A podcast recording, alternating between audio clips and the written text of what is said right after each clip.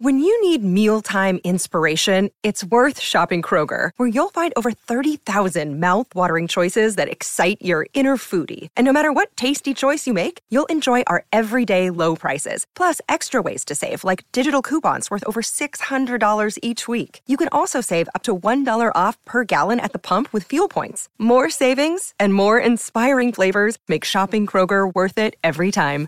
Kroger, fresh for everyone. Fuel restrictions apply. Хөрхөн охид trap сонсон Trap сонсон trap донсон Түүний сонсдог хөгжим дур булаан Дагаж дуулан дур булаа мууруулаа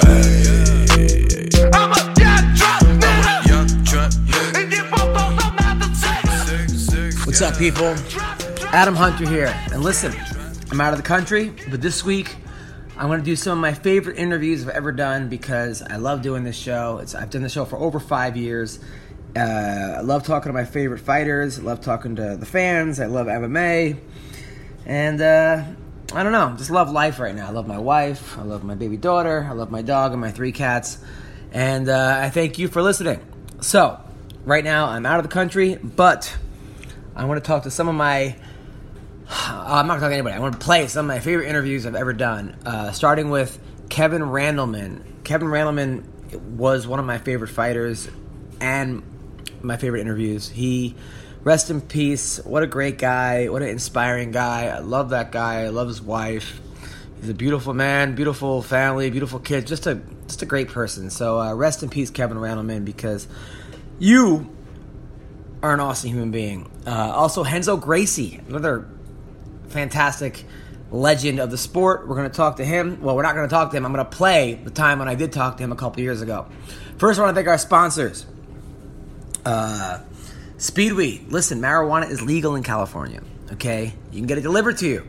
Don't leave your house to go get it, to go to a dispensary, to stand online, to pay for parking, to pay for gas. No, get it delivered right to you. They have everything, everything you need when it comes to marijuana or CBD or edibles. They will deliver it to you. Okay, go to speedweed.com. Follow them at Speedweed. They have they have weed coffee, they have marijuana, they have THC sex lube. You name it, they have it and they will bring it to you. Mention MMA Roasted, you get $10 off, $100 or more. The guy Gino is the guy in charge. He is a great human being, okay? And he will take care of you.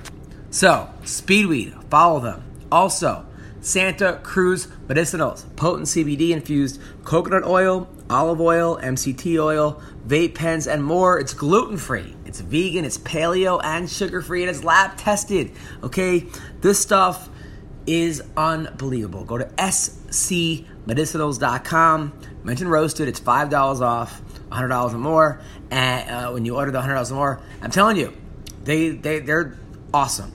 Okay, they're, they're good people and they have all kinds of great stuff. They have, they have, uh, uh, I'm looking at right now, they have uh, coconut oil. They also have like face cream. Okay, so you could actually put it on your face. You look better. Your, your skin clears up. Uh, they have vape pens. They have all kinds of stuff. Have, I'm looking at this thing right now. They have single CBD infused clay mask, which has three simple ingredients: single source French green clay, real lavender, and CBD. Okay, make your skin tight. All right, treat your skin right. So check them out. Good people. Now let's hear the uh, interviews I did with Kevin Randleman as well as Renzo Gracie, two legends of the sport. Once again, rest in peace, Kevin. Uh, you're the band. And also, by the way, if you want to see me do comedy, I will be touring all over the world, all over the country. I'll be in Reno, Nevada next week. Um, and then in April, I, April 19th to 20th, I believe, I'm going to be in uh, the Black Box Theater in Boca, Boca Raton, Florida. Uh, I'm in New York uh, City, May 17th at the Gotham Comedy Club uh, doing like a virtual reality comedy show, which is pretty awesome. But I'll be in New York that week. Uh, in June, I will be in Arizona as well as Minnesota. And you can check out my schedule at adamhunter.com. And if you shop on Amazon, go to adamhunter.com, then click on the Amazon banner. If you want to hear my CD, okay, Adam Hunter Still Broke, it's on uh, Pandora, it's on Spotify, you can download it. Adam Hunter Still Broke. Listen to it. All right, let's get to the interviews. Thank you. All right, so we have one of the legends of MMA, uh, former UFC champion, just a complete badass, a guy that I grew up watching, and uh, I'm thrilled to have him on. Actually, the guy was following me on Twitter and said, "Why don't you roast me?" And uh, it was Kevin Randleman, and I'm like, "Holy shit, Kevin, the monster Randleman!" I am so pumped to have Kevin Randleman on the show. How are you, Kevin? I'm good, depending on how the show goes. nice. Uh, now, Kevin, I was watching some of your videos, man. Holy, I stuff that you have accomplished. Uh, I was watching you just, you know, knock out Cro Cop. Uh, and some and that, that that that Fedor slam. I mean, you you're definitely one of uh, one of the most powerful, best athletes I've in the history of mixed martial arts. I feel like you're very underrated, uh, and people the people don't really know about. Uh, well, some of the new guys don't know about about how uh, how much of a badass you are, man. Uh, but let's let's get let's get to the the, the uh, beginning, man. So you you uh, grew up. You had eleven. There were eleven kids in your house. Um, not in the house. Remember, I was one of the youngest ones. My daddy was a my papa was the Rolling Stones. Uh, was Oh no! I think we lost him. Uh, maybe I uh, offended him by the first question. Uh, uh, I said my dad was wrong because he was black. No, let's call him back. hello. all right, so Kevin. We, uh, Sorry about that. oh, it's all good. So you so you there were eleven kids in your family. Yes. I mean, was that was that hard? I mean, because I, I, was I was reading somebody said that you actually got into a lot of fights in the, in the uh, streets growing up. You you uh, grew up, you were sort of poor. Um, I grew up in. I can't say that I grew up in the streets because my mom would beat my ass and get me home. so, so she was uh, she was really good at protecting us from from that. But uh, I love my brothers and sisters, and I wanted to do and be what they were. So um, I got brothers, I got sisters and brothers that are in jail for uh, being kingpins and queenpins, and I got a brother that's Secret Service. So every end of the spectrum we have in my family. Where do you uh, where do you fall in line as far as age in those eleven? Second to the youngest. Oh, you're almost a baby. I am a baby. now in high school, That my wife, I, I was looking at your, like your, at your high school wrestling uh, statistics. You were you were 122 and 11 in high school wrestling. That's crazy. Uh, you were a state you were the uh, state champion of o- Ohio. Uh, then you went to college, and your freshman year you took second in the NCAA's. You won it your second year. You won it your third year. But your senior year, you couldn't wrestle because of grades. We can say it was grades, but I'm gonna say it was my mental. Explain. Um, I had a baby. I, I, I had a son when I was in high school, and that bitch was crazy.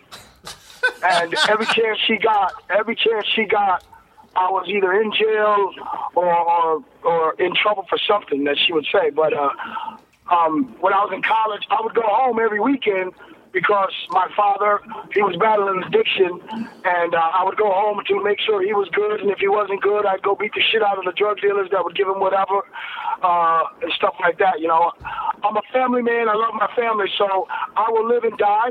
You know, my life is nothing if my family's not good. So I do what I do with my body, and that's why fighting's so easy for me. Nice. So, so your your your uh, your ex your your baby mama was putting you in jail. I mean, how how how often did, did you have you have to go to jail? Listen, Dana White, Tito Ortiz is there. He should send this fucking chick a fucking thank you basket. Because if it wasn't for her, he wouldn't have fucking held the title as long as he did.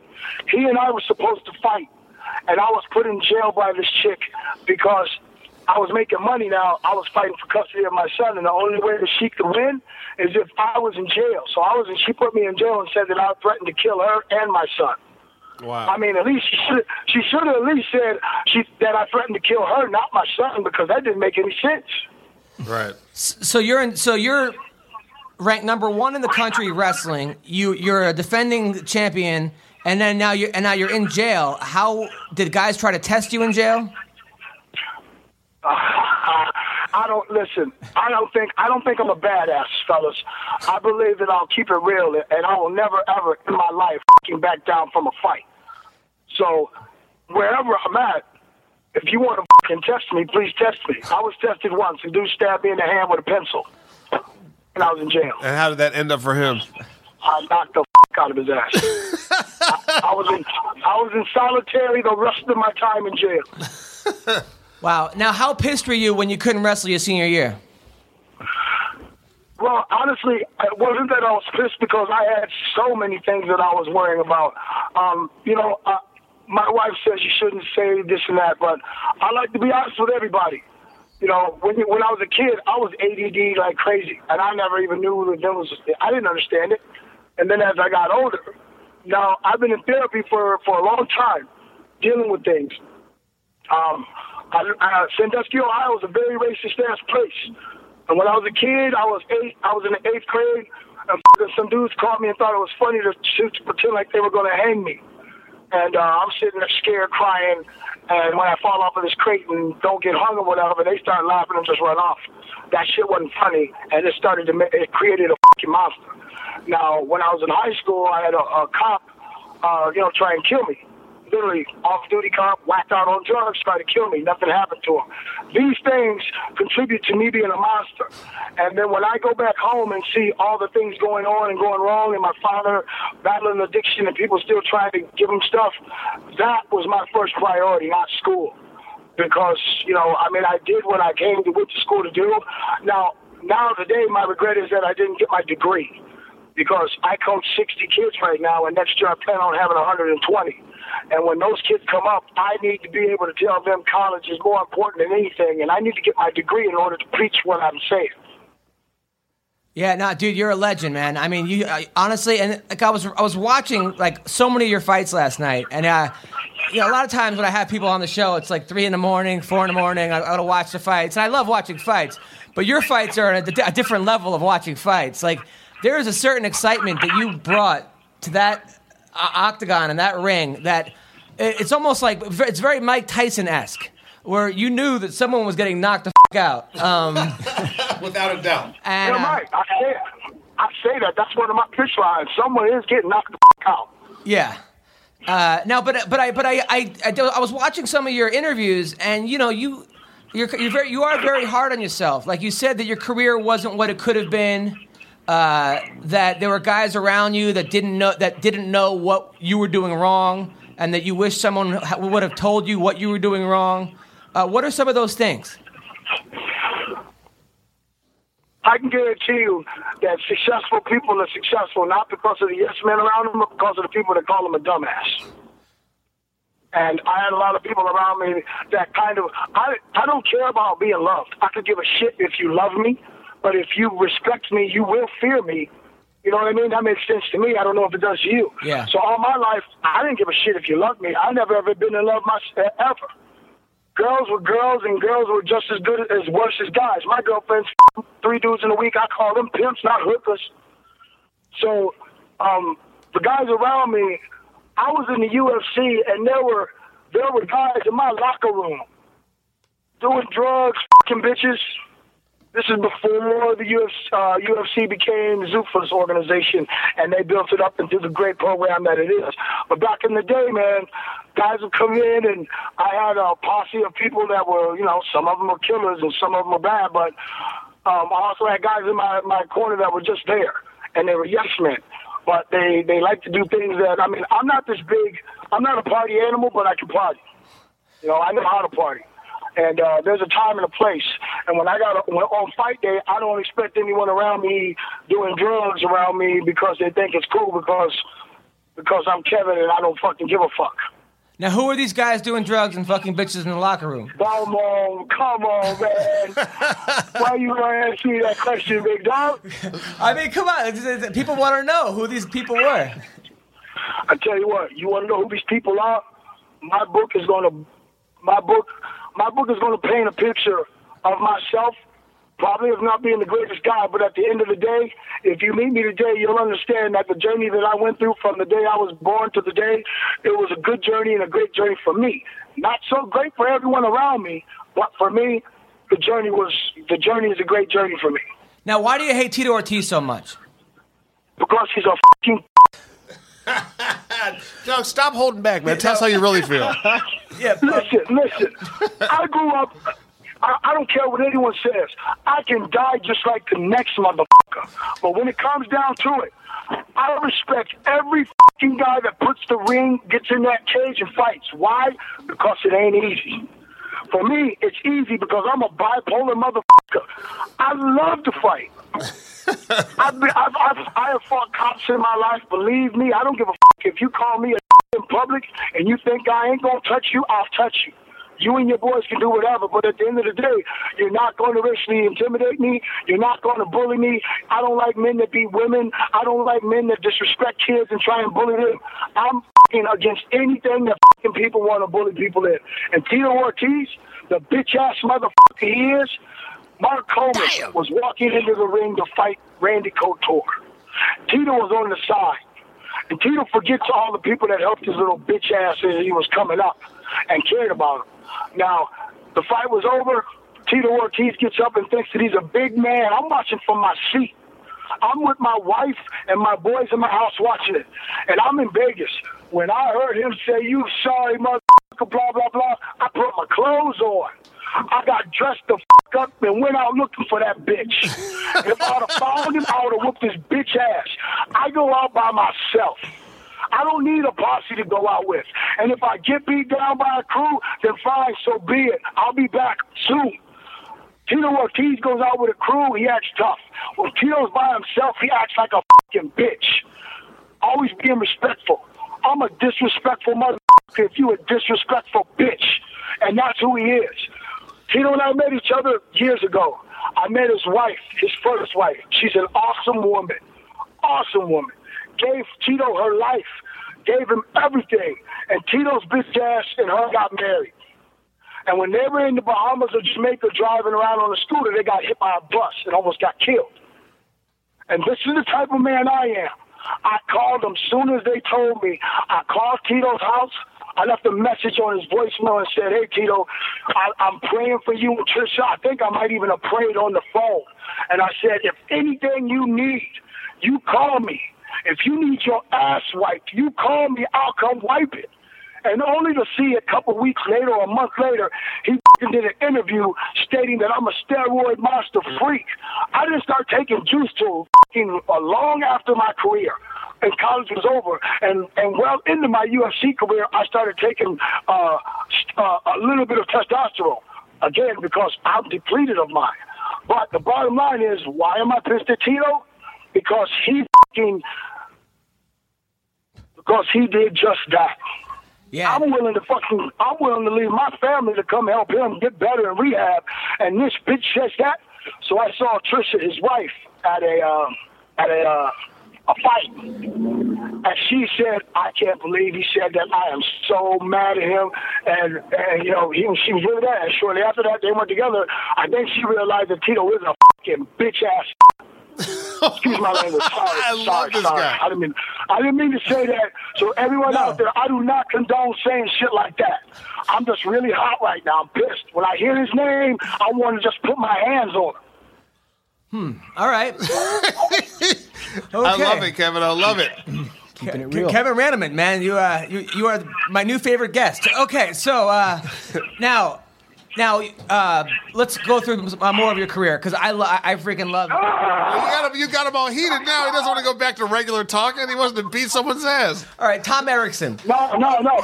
Believe me, I've been in therapy for a long time now, dealing with my anger. It's definitely working. I just, I displaced my anger. Ah, fuck you.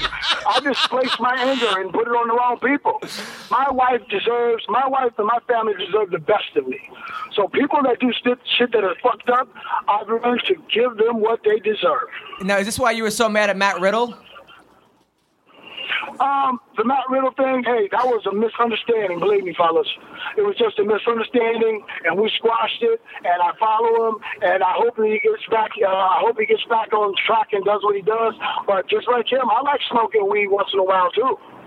But we all know that when you're in the when you're in the business, that business's rules are law. Yeah. And if you break the law, the rules are going to have to be applied to you. But I like Matt Riddle. Okay. Um, I like him. You know, like I said, it was a misunderstanding, and it got squashed. So absolutely no no no hatred towards that man. I didn't even have hatred there. I don't hate people. I just want to get at you. Could you imagine him coming after you? No. Like if you said something about him on Twitter, no. and he was like, "I'm gonna beat the out of this." I would, I, I would Adam leave, Hunter's a dead man. I, I would leave the country. if Kevin No, no, Randleman was after me, fellas, oh my god! no matter how much we want to joke about it, there are people out there that say, "Oh, I keep it real. I keep it real." Fucking lying bitches. What? You keep If it you real. keep it real, you are the same person you are every day. My wife still loves me, even though I'm a crazy son of a bitch.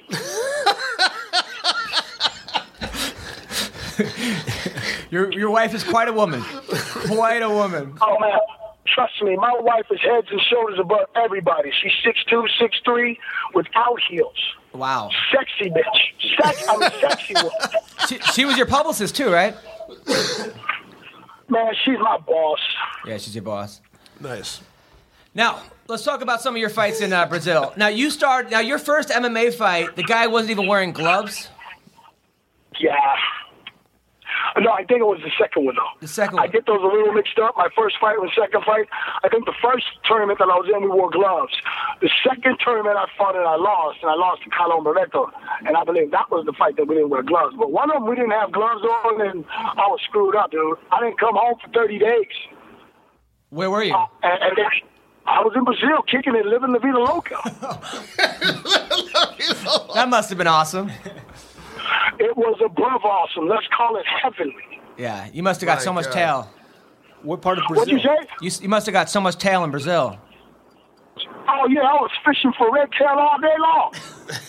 oh, you mean booty? Oh, Booty. you mean sex? Yeah, sex. Yes, yes. I even did a little fishing. That's good, man. Fishing and pussy. That's you can't cannot go wrong with that. Hey, but listen, hey fellas, I tell you what. For me, when I went to Brazil, it made me think that that was how it was going to be. So I was preparing myself for battle every single time.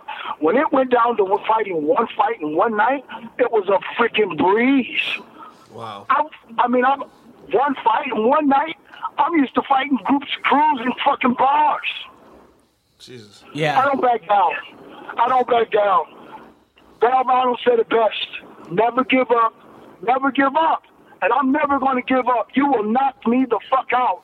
Or I'm going to knock you out. But at the end of my fight, when we shake hands, you're going to be like, wow, maybe don't want to fight that dude again. Yeah, I wouldn't want to fight you the first time. Um, now, now Tom Erikson. Now, Tom Erikson's a, uh, you know, he's he's a wrestler, a, a big time wrestler. Sean McCorkle told me that Erikson still beats up him and Matt and Matt Mitrione now. Uh, now, you fought Tom Erikson back in the day, correct? Yep. I mean, anything you want to talk about that fight? Um, other than the fact that he knocked me out, uh, it was a good. Going into the fight, I knew that I didn't want to tie up with his ass. Yeah, he's a big dude. I knew that because hey, he's an Olympian, dude. Uh, I know, I know how, I know how good he is. I've known him even when I was in high school, so I respected his size, his strength, and his, and his stamina. I just wanted to punch him in the face and hopefully get him a little uh, nervous, but I punched and went too, got too close to him, and he got me in that front choke. He, I was out on my feet. I don't even remember anything after the first punch. And then I just remember waking up in the back going, oh, come on, let's go. He's like, oh, Mark gave me a hug and said, it's over, man. I said, what happened? He's like, you didn't win. Oh, shit, fuck off, man, dang it. And he just gave me a hug, a big, long hug, and said, it's all right, man. You, you, you fought well. Yeah, That was one thing Mark Coleman was always good at. He was always good at making me say, fuck it. One match don't mean nothing. Get No, over it. yeah, Next you- match is coming. Yeah, you and Coleman. Coleman was your uh, your wrestling coach at Ohio State. It- actually, when I, when, I, when I saw Coleman selling his Pride Trophy last week, I, I kind of. Uh, it kind of made me, yeah, he's selling his Pride Trophy he strapped for on uh, eBay. I think he might be strapped for cash, and it's, it was kind of sad in a way. Very I was sad. like, ugh. hey, you know what? Um, you know what? This, th and again, I remember I'm the guy that keeps it fucking real. Mike DeSabato, punk ass motherfucker. I don't dislike him because hey, he's a businessman. That's the But guy from his Embrace the Grind, right? His company He made the money he made, and he made he got the company he got. I was in the hospital and I was dying. My liver my kidneys and stuff was failing. He calls my wife. She gives me the phone. He says, "How hard is it to get into MMA, you know, clothing?" And that?" I said, "It ain't hard at all. What you got to do is you got to get a couple of big name guys, wear your gear, and uh, hopefully, and, and it'll take off. It'll take off." So, first motherfucker he hires me. I'm in my hospital room. I said, "Hey, just so that you know, when you sell this company, motherfucker, I want my money." Said, Oh yeah, yeah, yeah. We'll talk about it later. Okay, okay. I said I want my money. He said okay. So Mark Coleman jumps on board. Mark Coleman and Kevin Randleman get Dan Henderson, Quentin Chuck and them, and then Mike DeSabato forgets who the f- helped him get there. So Mark Coleman would not be broke right now if he would have just took my advice and sued Mike DeSabato's ass for fucking for fucking breach of contract. It was a gentleman's agreement, but we got him that fucking that whole entire company wouldn't be shit if it wasn't for us. Because we helped him build it. We were the fucking guys that got the other guys on point. So, Mark, give me a call, motherfucker. You want your money? Let's go get it. You're talking. Uh, Mike, uh, Mike DeSabato is the guy that owns uh, Cage Fighter, right? Mike Sabado is a guy that owns a big ass head.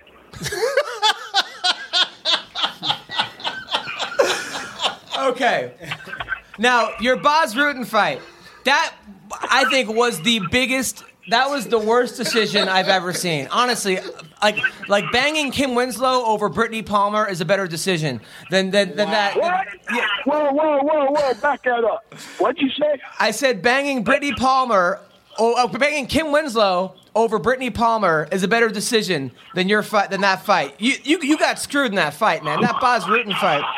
Wait, wait, wait. Let's get back to banging. Banging Winslow and I'm sorry, but see, when you put banging involved, I don't see how banging could be a bad thing at all. Well, I'm just saying, like, let's say you'd had sex with Kim Winslow. You could have had sex with Brittany Palmer, but you chose Kim Winslow, right? I, I would say that, that that's, a, that's a pretty bad decision, correct? Okay, and listen, my, I'm just this is just to my wife, baby. If you're listening, just remember, I'm all about you. Yeah, I guess you guys are right. Banging Kim Winslow. Please, somebody please give, give Kevin Randleman his own TV show. Fox Sports, if you're listening, Kevin Randleman needs his own show. Done. Kevin Done. Randleman needs No, but seriously, that That's, that's the name of the show. Keeping it real with Kevin Randleman. Absolutely, man. Anything I can do to help this guy. So, but now, Bo- now, Boz, Ru- now, Bas Rutten, uh, that was ridiculous. Come on. Um, you know what? Again, if if fighters out there that are listening, Dana White said it once and said it best. If you don't want to have the judges involved, then don't let the judges be involved. Go out there and do your job. And I could have, I mean, honestly, during that fight, if you watch it, they stopped that fight a couple times, and Bas Rutten, they asked him, and Bas Rutten was, this is what shows the test of fortitude of a man. That's why Bas Bas Rutten is Bas Rutten is a legend because they said we got to stop the fight. You want to stop the fight? And each time they asked, he said no. I'm going to get this guy tired. He's going to get tired, and I'm going to take him out. So the decision itself, I don't agree with, but the decisions that Bas Rutten were making during that fight makes me respect him and makes me say I'm very proud to say that he and he and I are very good friends. Didn't he lie to you though? Didn't like you guys have a gentleman's agreement in the elevator? That, Yeah, we did. You sure did renege on that one. yes. Like what what happened was like you guys met in the elevator, and he said, and you said, "All right, no kicking," and he said, "Okay," and then he kicked you right away. Well, he didn't. He, no, no, he didn't kick me right away, but he sure woke me up right away. I don't recall whether he was on the elevator or I was on the elevator, but the doors opened and there we were. And one, of, you know, we were like, "Oh, we'll take the next one." But before the door shut, I said, "Hey, if you want to." If you want to, because everyone will say Randleman won't stand up and box, man. I, that's all I do is fight with my hands. I don't go and wrestle. I don't wrestle people in the street. I knock them down and let them get back up to knock them down again until they're done. So I said, hey, if you want to stand up, just don't kick me because it's a natural reaction for me to take you down. You know, I didn't say all that, but he said, okay. And boy, I was sitting there waiting. I was in the corner. I was like, man. Bob said, take you down. I said, no, man. If he wants to stand up, he gonna stand up. And uh, I come running across the ring like I always did, and I fucking saw his back heel come up, and I knew something uh, when he put that foot out there. I, I, I even said, I said, "Oh, you motherfucker!" and, and then that was it. I just took him down, and we was we were on the ground. If it was a twenty-one minute fight, we were on the ground for eighteen of it. Yeah, no. And then didn't uh, didn't Mark Coleman tell you to smear his own glove into his eye, his his, his own blood into his eye? No, he didn't say smear his own blood. He said put, he said get your finger in that hole. Whatever whatever, whatever is bleeding, put your finger in and try and open it up.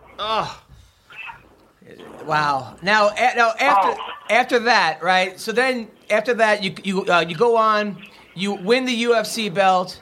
Um, you, you know, you you win the UFC belt, and then your first you you, you fight uh, you fight uh, Randy Couture, which is your last fight at 205. I, I watched that fight last night. You were beating Randy pretty bad. The first two rounds, you you had Randy out. I whooped his ass. Yeah. I was whooping his ass. Now, Unlike Randy, Randy follows instructions and his game plan to the T. That's why I can't do nothing but say he is one of the greatest MMA fighters I've ever had the pleasure of losing to. Because he follows his game plan. His game plan was to get close to Kevin Randleman and take him down. And our game plan was to beat him up on our feet. When the third round hap- when the third round began, Mark said, "Good, Kevin, just keep going out." I said, "Man, that. I'm gonna go out here and see how good he is wrestling." He said, and I remember walking away from there, and he said, "No." and when I went back to the, I just remember when it was over, and I went back. He said, "Why the f- did you try and wrestle him? What the? F- why didn't you listen to me?" And I'm like, I'm sitting there going, "Yeah, you're right." you know, but I don't cry over spilled milk. I, I, I, I gotta see my glass half full every single time I do anything. You know, because if I didn't, I would probably put a gun in my mouth. Or I would have already. Kevin, So- Kevin, you're one of the best fighters of all time, one of the best wrestlers of all time. Most entertaining to watch. I mean, so you have nothing to feel bad about. You, you, you've accomplished more than point than, than ninety nine point nine nine nine nine nine, and keep you know times that by a million. So uh, I'm seriously, uh, your your your uh, Chuck Liddell fight. Did you underestimate his power? Hell no, I didn't underestimate his power. Hell no. When we were fighting, he was on the cage, and I threw a body blow, and I, he went, oh. So I was like, oh, shit. I want to fucking, again, I just think my hands are good, but they're not better than, than, than, than a lot of people's. So I got off the fence, and when I was boxing, the guy said, stop dropping your hand when you come in. And sure enough, as I when I watched that fight, I came in and I dropped it, and he, he hit me perfectly and that was it. I knew Chuck long before we fought, and I knew we would fight eventually if we were in the same weight class. So obviously, you know, we're friends before, and we were friends before, during, and after. Yeah. The great thing about MMA is you can have beefs. You can be mad as hell. Now, I'll squash my beef with Tito if I get to touch him. If I get to put my hands in his face and try and crack that fucking egg on the top of his head wow. Because Humpty won't get put back together again. So when I fought Chuck, I don't underestimate one person I fight. Everyone I fight in the street, out, off in the cage, out of the cage, I give them all one thing and one possibility, and that's they're a man, and they can beat me with one punch. And Chuck Liddell, obviously, fucking hundred percent. You get got with one, and I got beat with one. But did did that uh, weight cut hurt you? You think? No, dude. Listen, when I was in the heavyweight champion, I was only weighing 90, 199 pounds. I used to go to weigh. I used to go to weigh-ins with with 10 pound ankle weights on my on my on my ankles, Wow. so that I could weigh 220 something. So then, when I was fighting Bas Rutten, Bas Rutten's corner said, "Make him take off his clothes." I would wear overalls. I love wearing overalls because I'm from Ohio, Midwest. You know, farmers and shit. So I would love wearing overalls. My wife can't stand them, so I can't even wear them no more, and I'm pissed about that. So, so I bought a pair of overalls, and she threw the fuckers out. I'm pissed. So, so when when we were at the weigh-ins, this their, his corner said, "Make him take his clothes off," and I'm like, "Why? I'm a heavyweight." And they said, "Take them off," and then, then the official said, "Take them off." So you know, I don't mind being the butt of any joke. I don't mind being joked on. So I sat down right there in the front row, and took my ankle weights off, hoping no one saw them. And they said, "What are those?" He said, "What are those?" I said, "Ankle weights." What? How much they weigh? Ten pounds a piece. Ten pounds, and I got on the scale like 203, 204, or something. So that was the joke, you know. I'm trying to be bigger to, to mentally for people. And then they took that, then they made me the butt of that joke. So that was, I found that very funny. Now that is funny, and, and, and you, you know what? I'm going to keep roasting you. You keep asking me to roast you. You're, you're one of these guys I, I respect so much. It's hard to. I'm not. I'm, but I'm, I'm going to. And now, now talking to you, I got a lot of things. Now, uh, as far as um, as far as uh, one of your fights, uh, I want to talk about cool is that when you lost to Rampage, it was a great fight. You lose to Rampage, and then Vanderlei Silva comes in af- after the uh, comes in the ring to fight Rampage after the fight, and you still had Rampage's back even after he had just beaten you. I thought that was pretty damn cool. Now, you guys, this is, you ever heard of six degrees of separation? Yeah. Well, I am the three percent of I'm three percent of separation, three degrees, because when I fought Bas Rutten, Quinton Jackson and I met each other for the first time. He wasn't even in the game, and we took a long walk down in Alabama, up and down the streets, just talking about everything. And I said, "Hey," I said, "We even said it then. One day we might have to fight each other. So what? We're gonna be boys regardless of what happens." And then when then Quinton and I talked before that prior fight, and he said, "Man, I think they want us to fight each other." I said, "Quinton, this is a fucking business, and if we fight each other, we're gonna give each other the best. We're gonna give this crowd the best fucking fight we can give them." And make sure you make them motherfuckers pay you the same amount they paying me. And then after that, we said we were talking. You know, it's a business, and if you don't sell yourself, who the hell's going to want to buy you? Right. So after that, you know, it's just when Quinton and I see each other, we smack each other in the face. We don't give hugs and love. We smack each other in the face until we're like, all right, that's enough. all right. but but black on black crime. You know, that's why we made we you pump up a fight to make it real. But we liked each other. But before that fight, I wanted to knock his ass out. Yeah. and the night before, the night before the fight, when we were weighing in, I cut 22 pounds. I get, I got to Japan weighing 224 pounds, and I cut like 20 some pounds in seven hours. So I made weight. I was like two pounds under. Quinton got on, and he was a little over. And Mark was like, "Well, get slip that song, get working out." I said, "Fuck it, dude. Let's go eat." And Mark was like, "No, man." I'm like, "Listen, that extra half a pound or whatever ain't gonna mean shit. If he's gonna win, he's gonna win. I don't look at shit like that. But I mean, I lost the fight, but it's not because he fucking didn't lose that extra pound. It was because I went out and ate and fucking gained 32 pounds. I woke up the next morning weighing 234 pounds. Were you were you surprised that he was able to de- uh, defend some of your takedowns? Hell no, not at all. When you look at that fight, I shot the worst shots of my life. I was shooting the shots way out instead of trying to punch my way in. And uh, that's it. He's got a great game plan. Quinton Jackson's hard to take down. Yeah. Um, he's not easy to take down because one, not because he's African American, just because he's athletic. He's got those fast twitch muscles which he can react to my speed and get back.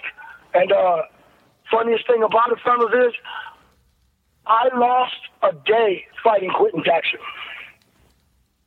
What do you mean? I'm glad you asked. when we fought, when he knocked me out, I woke up in the bars at three something in the morning with my friends. And I was just on. I don't. I don't remember a thing. I still don't remember the fight. I don't remember the day of the fight. And when I watched the fight, sometimes little fragments of the fight in that day come back. But it's like it's like a dream. I don't remember that fight, and every time I watch it, it's like I'm watching it for the first fucking time. Wow. It's the one. It's one of those things that is fucking absolutely amazing for me, and I love it. So some days when I just want to get a little, when I want to, like some days I'm just weird and crazy, and I just like let me look at that fight, but like I can't believe that shit. Boom. But I remember when I woke up in Roppongi, I was like, whoa, what the? F-? Mark looked at me and said, what the? F-? Are you just waking up from the fight? I said, Who won? He said, Not you. Oh my god! So you're just on autopilot? I was on autopilot. Damn. That is crazy. Has that ever happened to you, Jake? No, uh, no, it hasn't. Now, now we gotta ask you. Thanks, Jake. Thank God. The- the- the- they uh, don't call him the best color commentator for nothing. Now, um, Has that happened to you? No. I, I, I, just, I can't, I can't relate. That's that's crazy. Wow. now we have to ask about your fight against Fedor. Uh, that's probably one of the most watched things I've ever anybody's ever seen. You know, were you surprised that Fedor was able to recover from your huge slam? No, heads no. Not at all. Do you know how many guys survived that slam in practice? I don't know how. Many, All of them. oh, they all do. Dude, that looks like it would have paralyzed like a, a, a normal human being would have been paralyzed or killed from that. Yeah, it, it seems. Well, quiet as kept. He- He messed his ribs up in that fight from that slam, but it wasn't his neck; it was a rib. His ribs up. I found that out later. But going into that fight, I had, I had just lost my dad a couple weeks earlier, and Fedor Fedor said, you know, he reached out to me and said, "Hey, we don't have to fight. You know, I understand all this. You know, because Fedor and I were friends a long time before this, and uh, he reached out to me and said, "No, we don't need to fight." And I said, "No, f- that. Show's got to go on."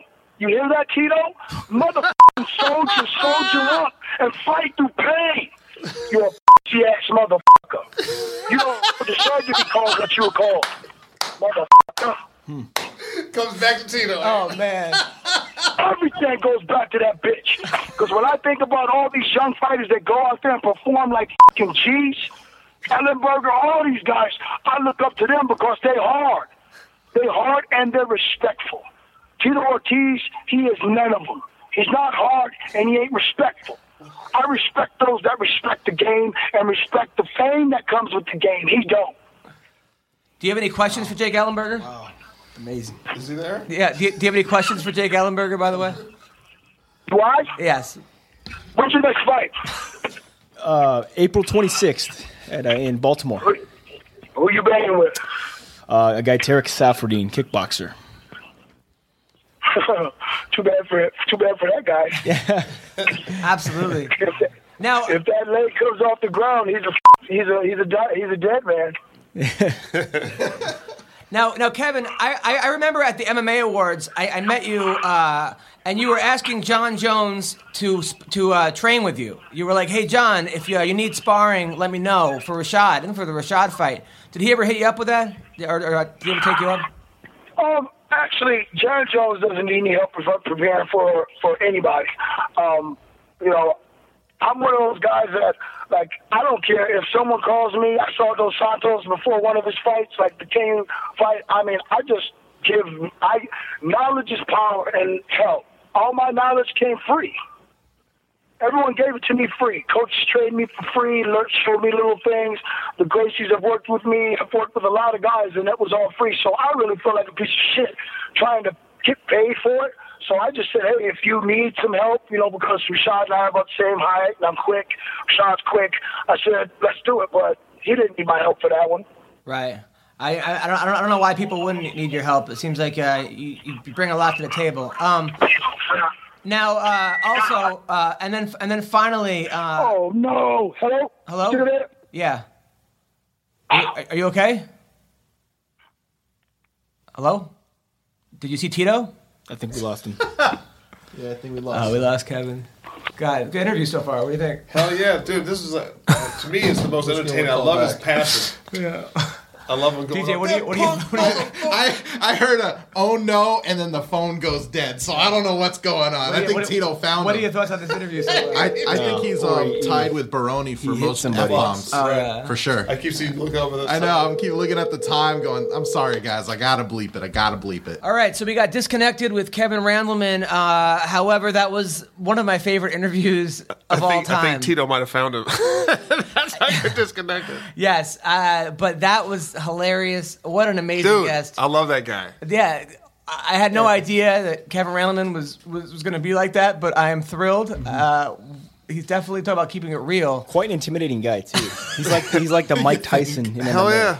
You know what I mean? Tyson back in, in the 80s Tyson, not Tyson Yes, now. I mean, yeah, he's 88, 89 Tyson. Oh my god, a very intimidating guy. Not a guy I would I would ever want to have on my, my bad side. Uh, so Kevin Randleman, you're allowed to come on our show anytime you want. Uh, every week- Anytime. anytime. The Kevin Randleman hour. Uh, Keep it wanna real with in Kevin studio. I want to come in studio definitely. I, I might need some kind of a barbed wire or something. Chicken wire.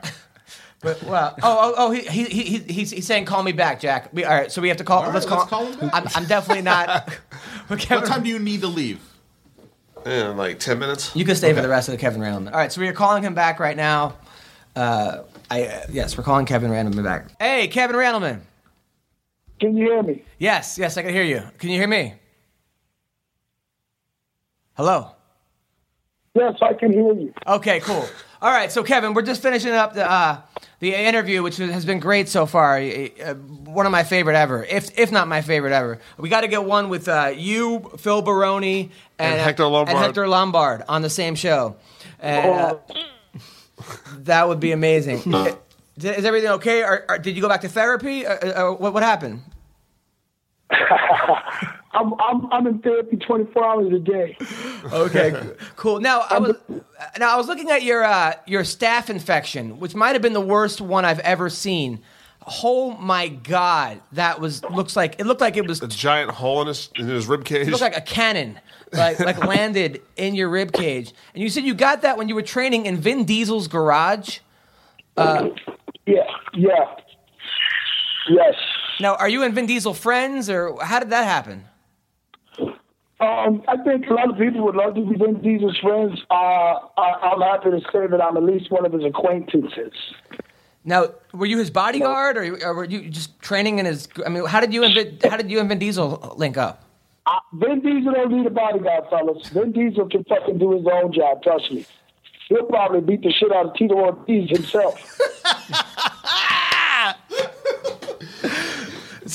he, he he goes back to Tito Ortiz Yeah. more than you go back to vagina questions. Oh my god! Wait, yeah, but but, Oh, but it, but it was you and Ricco Rodriguez and when Ricco, was, right? I, yeah, Ricco Rodriguez was in California, and um, my wife and I uh, drove out to because you know Ricco asked us to come out and chill and, and, and meet Vin and that, so we went out and got to meet Vin and and a lot of his friends and a lot of his family. Absolutely top notch guy. Um, when you meet guys, it's like, geez, will he be an asshole or whatever? Vin Diesel is grounded. He is grounded, and there, you know, he's never going to get a big head like Tito. He's going to be, he would be Vin Diesel, a very good guy, and I'm sorry for the loss that Vin Diesel and his, uh, you know, uh, uh, losing his boy like that. But Vin Diesel's a great guy. We were in the garage. Uh, Ricco and I were in the garage, and we were just kind of messing around. And um, I had been training for a fight, and I don't block my I don't block my body because I train. I do a lot of sit ups. I got like I got I, I I train my body to be able to take kicks and stuff. So while I'm sparring with people, I was getting kicked in the ribs, and I wasn't blocking. I was blocking my head. So I'm standing there, and I'm kind of we're both kind of messing with my wife, and Ricco throws a kick without a shin pad on, and when you throw a kick, it's bone it's bone trying to touch bone. And when he kicked me, he kicked me in that little, and there was a lot of blood where everyone was kicking me. And it had been a week since I sparred, so it was coagulated.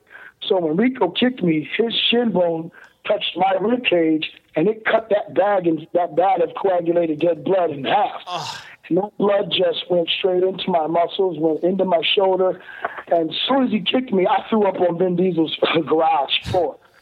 And uh, my wife knew right then that I was fucked. She knew I was screwed. And uh, we got home that night. I had a fever. My fever went straight to like 103. The next day it was still 103, and the next day it got to 105. And like by the fourth day, I was on my way to the hospital. And uh, my buddy, if it wasn't for my friend not following my wife's directions, I'd be dead. And and I'm not and I'm not exaggerating this. We went to the wrong hospital, and if I would have went to the right hospital, they would have gave me, they would have took the X-rays and stuff and sent me home. Where if I went to sleep one more time, I would never woke up because I was going septic.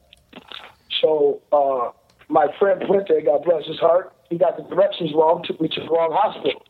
So when I was in this hospital, they were just running tests on me, and then I just kind of went into a, a coma.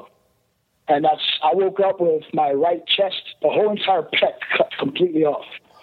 I my my chest looked like Trey Tullard me. Like my whole right pec was gone. They had to cut my whole entire right lat off and some of my shoulder muscle. Oh, so when I woke up and looked in the mirror and saw that they cut off my freaking right tit, I was pissed. I was looking for the doctor that did it. I was ready to kick his ass. The doctor was Tito. Oh, my Oh man, that's uh. Calling Dr. Ortiz. Well, Dr. I'm, Ortiz. well, you know what, man? You, you you you live through it. You are. You're not a quitter, man. You are. You're a survivor, and uh, and and and you're a legend. And uh, Kevin Randleman, thank you so much for coming on our show. Uh, you have no idea how much of an honor it is to, to, to talk to you and have you on the show. And I would let any way that anytime you ever want to come on the show again, you have. Uh, Open door. I, I, have, I have a really good feeling you're going to be our new favorite guest. We want to amongst- become in studio. Yes. So I have. I get that a lot. I get that a lot, and I like being colorful. Not just because I'm a black man, but I like being colorful, baby. You know. Yes, you. oh, yes, absolutely. So thank you so much, man, and uh, good luck with everything. And I hope to talk to you soon. Good luck to uh, hey Jake. Good luck in your fight, man. I really do like watching you fight. You one of them hardcore. You're a hardcore, real hardcore fighter, and one of my favorites. I like hardcore guys. Reminds me of me when I when I was fighting. Oh, thank you, man. No, it's a it's a it's an honor. It's a pleasure to talk to you. Always, man. God bless you, baby. Keep it real. You know it. hey, everybody, if you're not, if you don't realize it now, some little butthead out there's got my name, Kevin Randleman, and he won't give it to me no matter how much I pay him. So my Twitter is the monster underscore. Nice. Follow him. Follow him.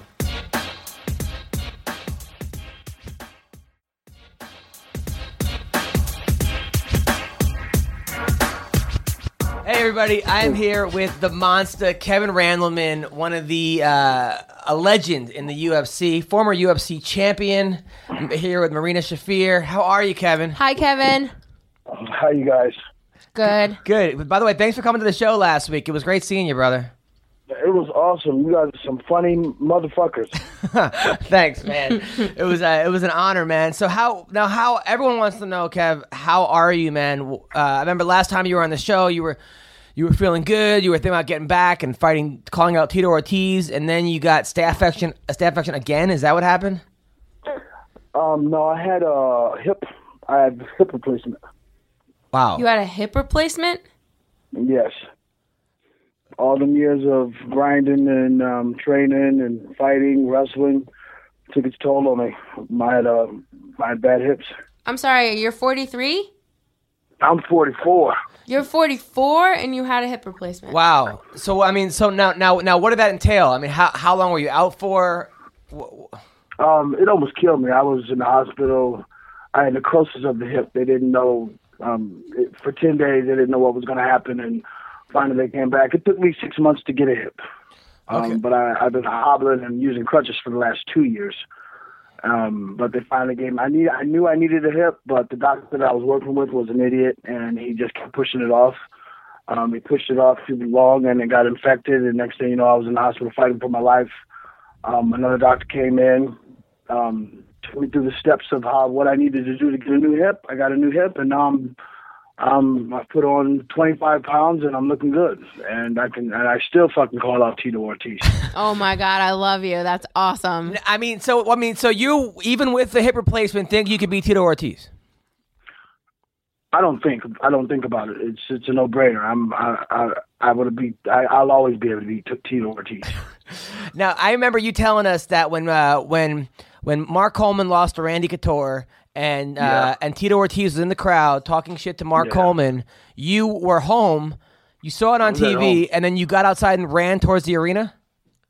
No, it wasn't ran towards the arena. I was just putting on my clothes to go towards the arena and go wherever Tito Ortiz was because the disrespect that he gives people is just like uncalled for. The sport that the sport that we've helped build, it's bigger than us. Yeah. So when he's out in the crowd acting like a dickhead, that is very wise out- of you. calling out a calling out a legend and a, and a Hall of Famer and Mark Coleman, who's given his life to this damn sport. Um, it's just uncalled for, and, and somebody just smacked him in his fucking face. So, so what do you think would have happened if you would have saw Tito that night? I mean, you would have just I would have beat Tito fucking ass wherever the fuck he was. I am not the type of guy. I don't go around with an entourage of people with me. I'm one motherfucker. You see me come through the door, that's who I am. I walk by myself. I talk shit by myself, and I fight by myself. You know what, Kevin? So, yes. Seriously, I believe you. I believe you so hard. I really just by like the tone in your voice, man. If I if I could bet on you, I would. I totally would. Ah. Oh, well, well, Well, you know what? I'm I'm definitely not over. I'm only 44, and I'm still I still got a bug up my my butt to always fight. You know. so uh, if if the fans make the fight, so all the fans got to do is just keep tweeting and saying, "Why don't we bring back one of them old legends?" Because Tito Ortiz, really, to me, he's when he fights someone tough, he gets his ass handed to him. yeah. Yeah, I mean, I mean, look, Tito, Tito's a legend. You're, you're, you're a legend. Uh, you, I was, I was watching some of your stuff last, last night because I, I, I really enjoy going watching your old fights. But you know, you were um, a state champion in high school. Then in college, as a freshman, you lost one match, and that was the NCAA finals. Then you won it as a sophomore, won the NCAA's as a junior. Would have won it as a senior, but you were in prison or in jail, right? I wasn't in jail. I felt like I was in jail though. It was baby mama drama. Oh yeah, baby mama drama. I mean, it was uh, basically uh, as far as one of the best wrestlers in college of all time. Shouldn't you be in the discussion? Um, you know what? I'm glad that you said that, but as far as I'm concerned, I did I did what I did and I loved what I did and if people want to talk about it it's fine, but you know, there's so many great wrestlers that came after me. So many great wrestlers that came after me and have made such great, better, stronger statements and, and marks with their careers. Um, I was like a flash in the pan when it came but I, I, it, was one of those things that just helped me catapult me to be a, a, a good fighter once I got the shot to be a uh, be, a, be an MMA guy. How how is a how is a three time All American, two time national champion a flash in the pan? and and th- that's not a flash in the pan, Kevin. That's that's come on, give me a break. Well, you know, the, the, I didn't finish my last year. You know, I, I walked away when I when I could have been when I could have been put in there with the John Smiths and that, but I didn't. I walked away. Um, and you know, that's that's. There's not much I can say about that. If I could have, should have, would have, could have. right, right. Now now and then, But I go on. go ahead. No, go on, please. No, no. Really, what I was going to say was probably something about Tito. Okay, no. then definitely go ahead. yeah, then go ahead, please.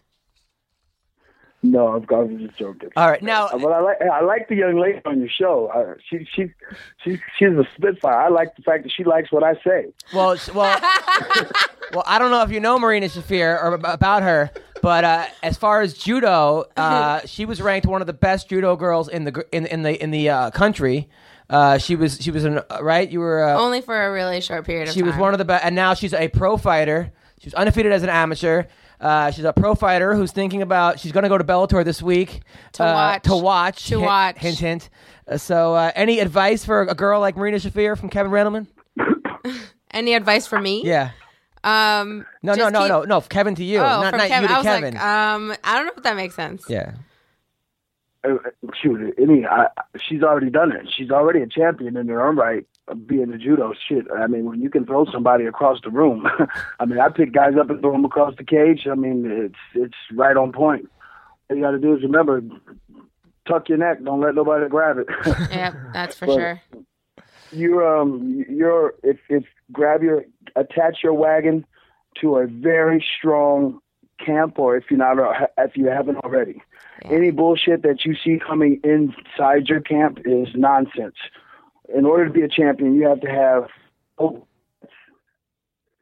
you know like tunnel vision like Yeah. you have to see yourself beating that girl's butt for six weeks straight and if there's any bull crap, uh, you know, obviously we both can we both understand what it takes. But like, you know, drugs, uh, rock and roll, the the drinking, all that stuff is cool. But when you're training for a fight, the focus is the tunnel vision of you beating the piss out of that girl, throwing her on her head and breaking her face in. This is what you do and if this is what you want to do, believe me, there's a lot of people out there that would be willing to to help champion a champion like yourself. Thank you. I really appreciate that. No, I no, yeah. You're welcome. no, no, no, Kevin. What do you think about the whole Jon Jones getting busted for uh, cocaine? You know, I um I I wish him a speedy recovery to get back. Because the sport of MMA right now, we have a champion. His name is Jon Jones. You can dislike him, you can hate him, but he's a great champion and nobody can beat him. Yeah. So um, we all have mistakes in our lives. We all do things, you know, and hopefully nothing costs someone else their life or Jon Jones his life. We all make mistakes.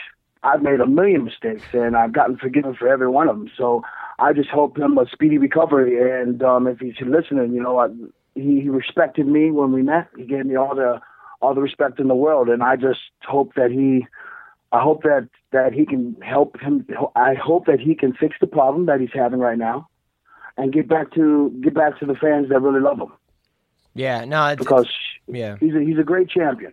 And I don't care if he seems a little flamboyant, if he seems a little cocky. I'm sorry. Every champion is a cocky motherfucker because you're the champion, you know. Um, but you can't knock him for that. When he gets knocked down a peg or loses a fight, then everyone's going to come back and be waiting for Jon Jones to avenge that loss. But until we get there, I'm just so happy that we have some of the champions that we have in the sport. Jon Jones, the, uh, the Anderson Silvas, um, you know, just we have some great champions that kids can really look up to, and and I don't want to see those things change, and I don't want to see a black black eye on the sport that we've we've all loved so much, and that we hope to see build up into greater things. You know, I can't wait to see um, uh, Conor McGregor making Floyd Mayweather money. That'd be some sick. That'd be some sick shit. right. Or Ronda Rousey making some Floyd Mayweather money. Yeah, all Or you making some of that Floyd Mayweather money. Right, right. No, absolutely. Now, now I, I got to say, I was looking at some of your earlier fights. You were saying that you fought in Brazil, uh, and uh, uh, back in the day, where they threw you out of the ring, and then guys were attacking you, and they threw you back in the ring.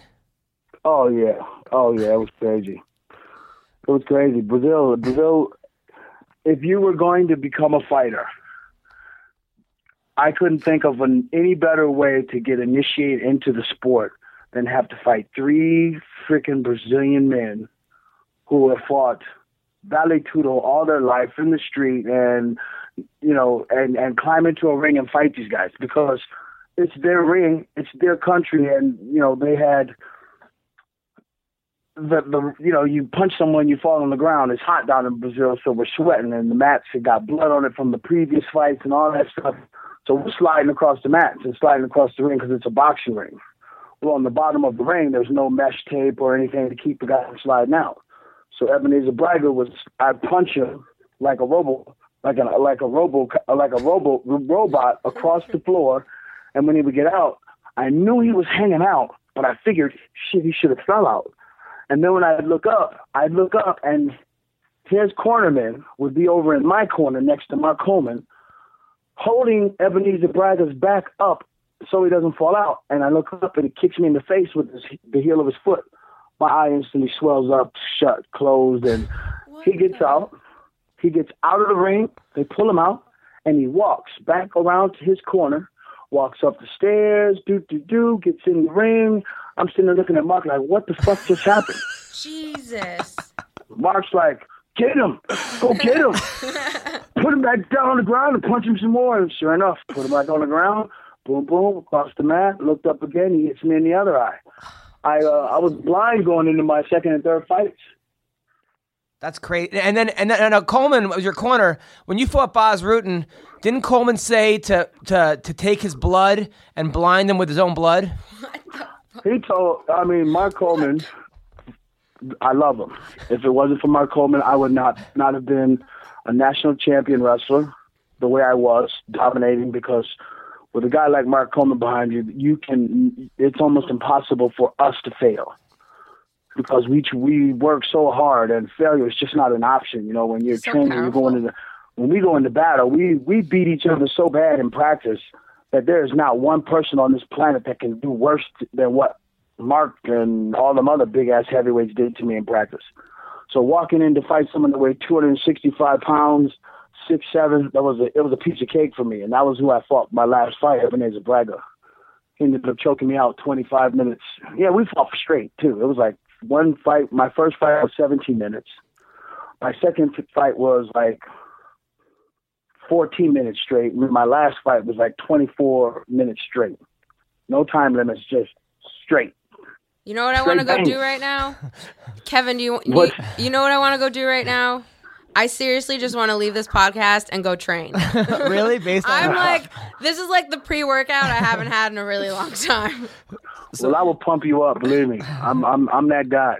Call me a great a totally great uh, are. Jeez. pump man. So wait, so wait, so Col- so so you're fighting Bas Rutten. He's bleeding, and Coleman's yelling at you. Take his blood and put it in his own eye, in his own eye, so he he can't see. Put it in his eyes, Randleman. Blind him with the blood. Smear it in his face. Stick your finger in the cut. Pull it. Mark Coleman, he, he just won. He wanted me to put my. Uh, when I was in Brazil, one of the guys stuck his finger in. Oh, he tried to bend my finger back. I broke. I break both of my thumbs because of every time I feel a punch or whatever, I broke both my thumbs, and the guy pulled my finger. So I took my finger and put it in his cut and tried to rip it open. Oh my god. He tapped, sure. He tapped. Yeah. Well, you got you got your finger in his cut, and that's Oh yeah, oh, right above his left eye. I tried to rip that son of a bitch open. wow. Now, uh, it, it, it, introduced me to how vicious the sport is. It it got me acclimated on how great and how, how gruesome and how how violent the sport can be, but how at the same time, like when you're fighting somebody and you're getting punched and it doesn't hurt, it's like wow, like I'm I'm the most invincible motherfucker on the planet. You just feel empowered. You feel so strong and you can't wait for the next punch to come. So I'd go back to my room after the first fight and just sitting there, just I would just pace like, man, I'm gonna fuck this dude up. Mm-hmm. I'm ready. Let's go. Mark would say, just calm down, man. I'm gonna sit down, sleep, go to sleep. I sleep right now? I'm getting ready to go fight another dude. And sure enough, they would call me, and I'd be so much, I'd be still pumped from the first fight, going into the second fight, and like, it took two hours for this fight to get done. But Mark Coleman, man, he's never gonna let you think that you're losing. But his face never lies. So when I when he was looking at my face and I had my my nose was broken, my my teeth came through my lips, my eyes were both swollen shut, my thumbs were swollen, my hands were swollen, my kneecap, my left kneecap was broke. I mean, his face couldn't lie to me. He looked at he looked at me and just gave me a hug, put my head on his chest, and was like, "It's all right, Randall. You know, you feel better, but you know." The doctor made me feel better when he gave me some pain meds. I mean, did you ever think of yourself like you're in you're in Brazil? You got all that going on. You ever think to yourself, "What the fuck am I doing here? Maybe I should have just, uh, you know, been a wrestling coach or something." Did, that ever like cross your mind? never once in my life I don't have regrets like that. I'm a, I'm I'm a, I'm the type of guy that I need I need excitement or I just I'll I'll just shrivel up and die. Right. So if you threaten me, say let's go jump out some planes, I'm in. you want to go blow some stuff up in the mountains? We're not going to get in trouble. Do I'm it. in. Yeah, let's go blow some You some want to rappel up. down the side of MGM? We're going to get arrested. I'm in. Yeah. So so if Tito Life is for the living. so if Tito Ortiz And, uh, wanted to fight you right now, If He's Tito in. Ortiz, if someone said that Tito Ortiz and Kevin Randleman could fucking fight right now, I'd kiss my wife, hu- go to school and hug my son, and disappear for three months. Oh my god. And when you see me, you would swear up and down that God, the gods have blessed me because I would be ready to kill Tito Ortiz. Every punch he would throw at me, I would eat. I'd smile at him. I'd smile and spit blood in his face. But I guarantee you, I would be one mean motherfucker on the day that Tito Ortiz and Kevin Randall were about to get down. oh man, would- Nothing would matter. Nothing. No fucking sex, nothing. My wife would just get a kiss and she would kick me out herself. I like your wife, by the way. Your wife is awesome. His wife is like six foot two from Brooklyn. I love it. She's like a throwback. She's she's like a, a real woman. That's like, awesome. Your, your wife. she is a real woman too, and you don't want her to throw you back. The line if you fuck up. She's, she's fearless. Now, now, before your wife, right? When you knock out uh, Cro Cop in in uh, Japan, right? You knock out Cro Mm-hmm. Cop in one round.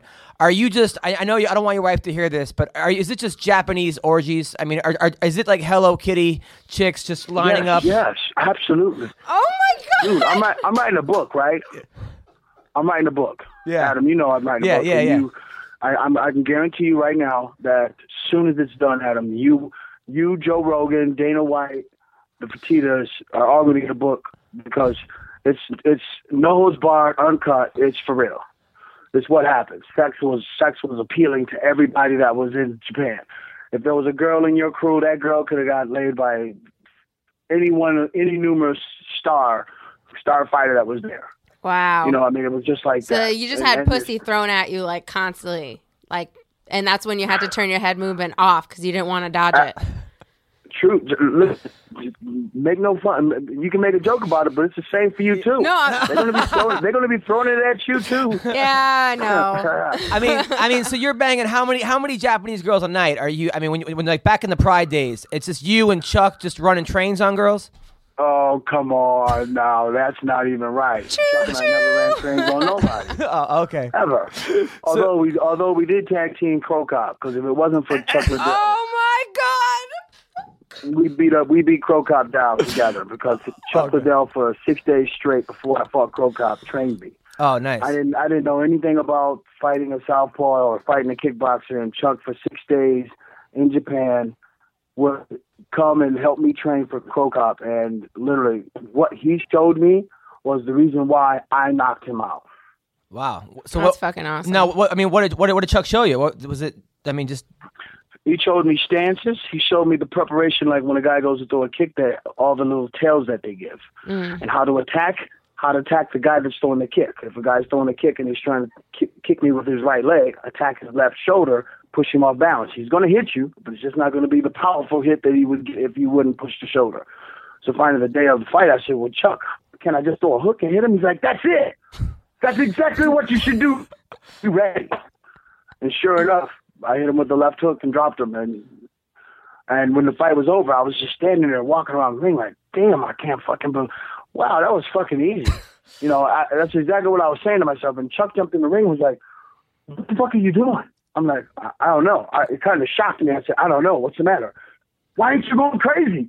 I said, I, I don't know. What the fucking go crazy? yeah, mother, yeah. Jumped up on the ring ropes and Mark Coleman and, and Chuck and them were in the ring going crazy. That- it was funny. We got back to the got back to the thing and like Chuck didn't. Chuck was like he didn't even know what to do. He's like, yeah, that's random. And That's I don't get excited awesome. after fights. You know, I I I really do love fighting. I love every day. You know, I would train three days. I train three times a day when I fought. I don't care what anyone says. Like, You wow, just- it's like a job. It was a job I loved. The It- only job that I ever loved. Are you were you the kind of are you the kind of fighter that really enjoys like the process, almost Yes. sometimes more than the fight? Yes. Yeah. The fight is sometimes the fight most of the time is a letdown because, like I say, if you've got a good stable of people around you, Yeah, like when you're overly prepared, just doesn't 'cause go. they're going to beat you down. Yeah. They're going to be they they like you. They love you. They want to see you win. But in practice, they want to beat you down, and that's where you're. That's where you win the fight Yeah. because in the fight, they never. I've never fought someone whose hands were faster than me.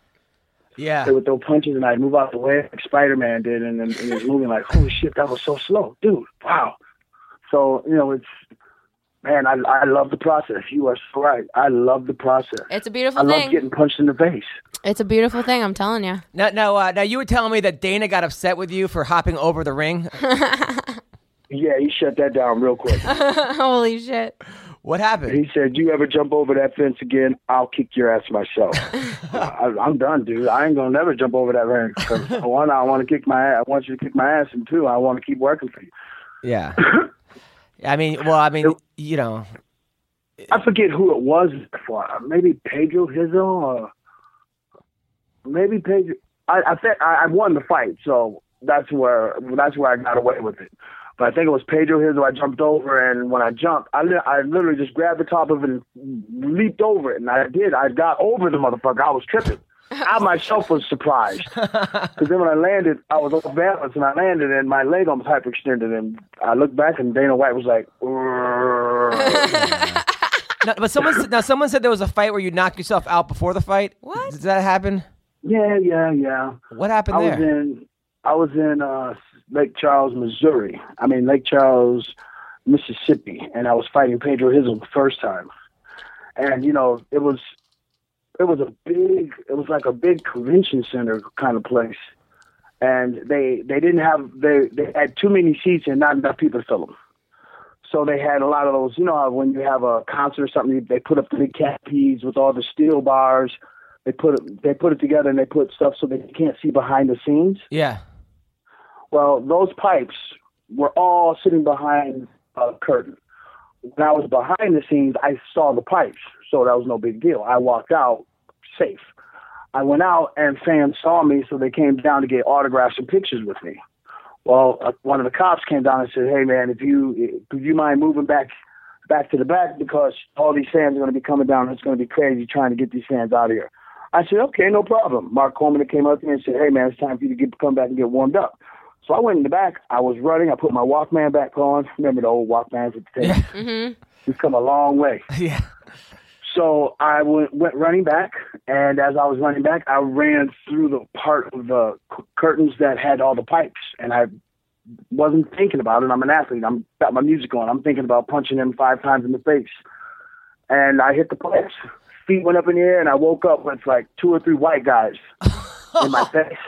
Oh And, man. soon, and, and when I woke, I woke. I, when I came to, I freaking just grabbed both two of them by the throat and was like trying to choke them. Like I don't know what's going on, but like, you in my face right now. And they're like, dude, dude, calm down, man. You were out. You were out cold. And I'm like, oh, fuck. Get me up off the ground before someone sees me. It's too late. People saw you. Well, get me up anyway. oh man. So I ran back to my locker room and I threw up a couple. I tried not to let anyone see it because you know you throw up, they know you got a concussion. Ran around the building and threw up a little bit, and and uh, And then you fought with a concussion. No, he didn't fight. He didn't Oh. fight. fight no, I didn't fight. They canceled it. Um, They canceled it because they had some they had some punk. Well, I shouldn't say punk because they were just trying to protect me, which is one of the great things that you know people got to remember. This sport used to be barbaric. Yeah. it's not barbaric anymore. It's beautiful to watch men and women climb into a ring against someone of their size, their strength, and their you know their their maybe not abilities because some people are really fantastic when you watch them.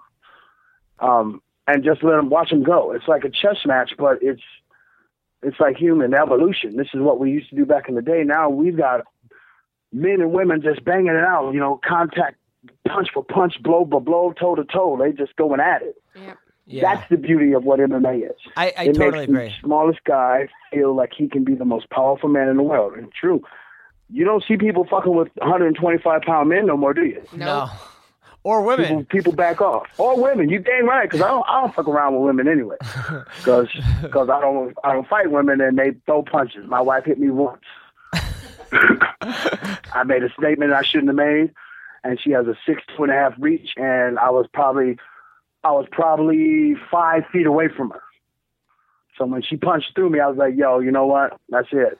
I'm not training her no more punching, no, no more boxing for your ass. You hear me?" I was like, "The next time you, you next time you do that, I'm telling you right now, I'm gonna flash back to Tito days."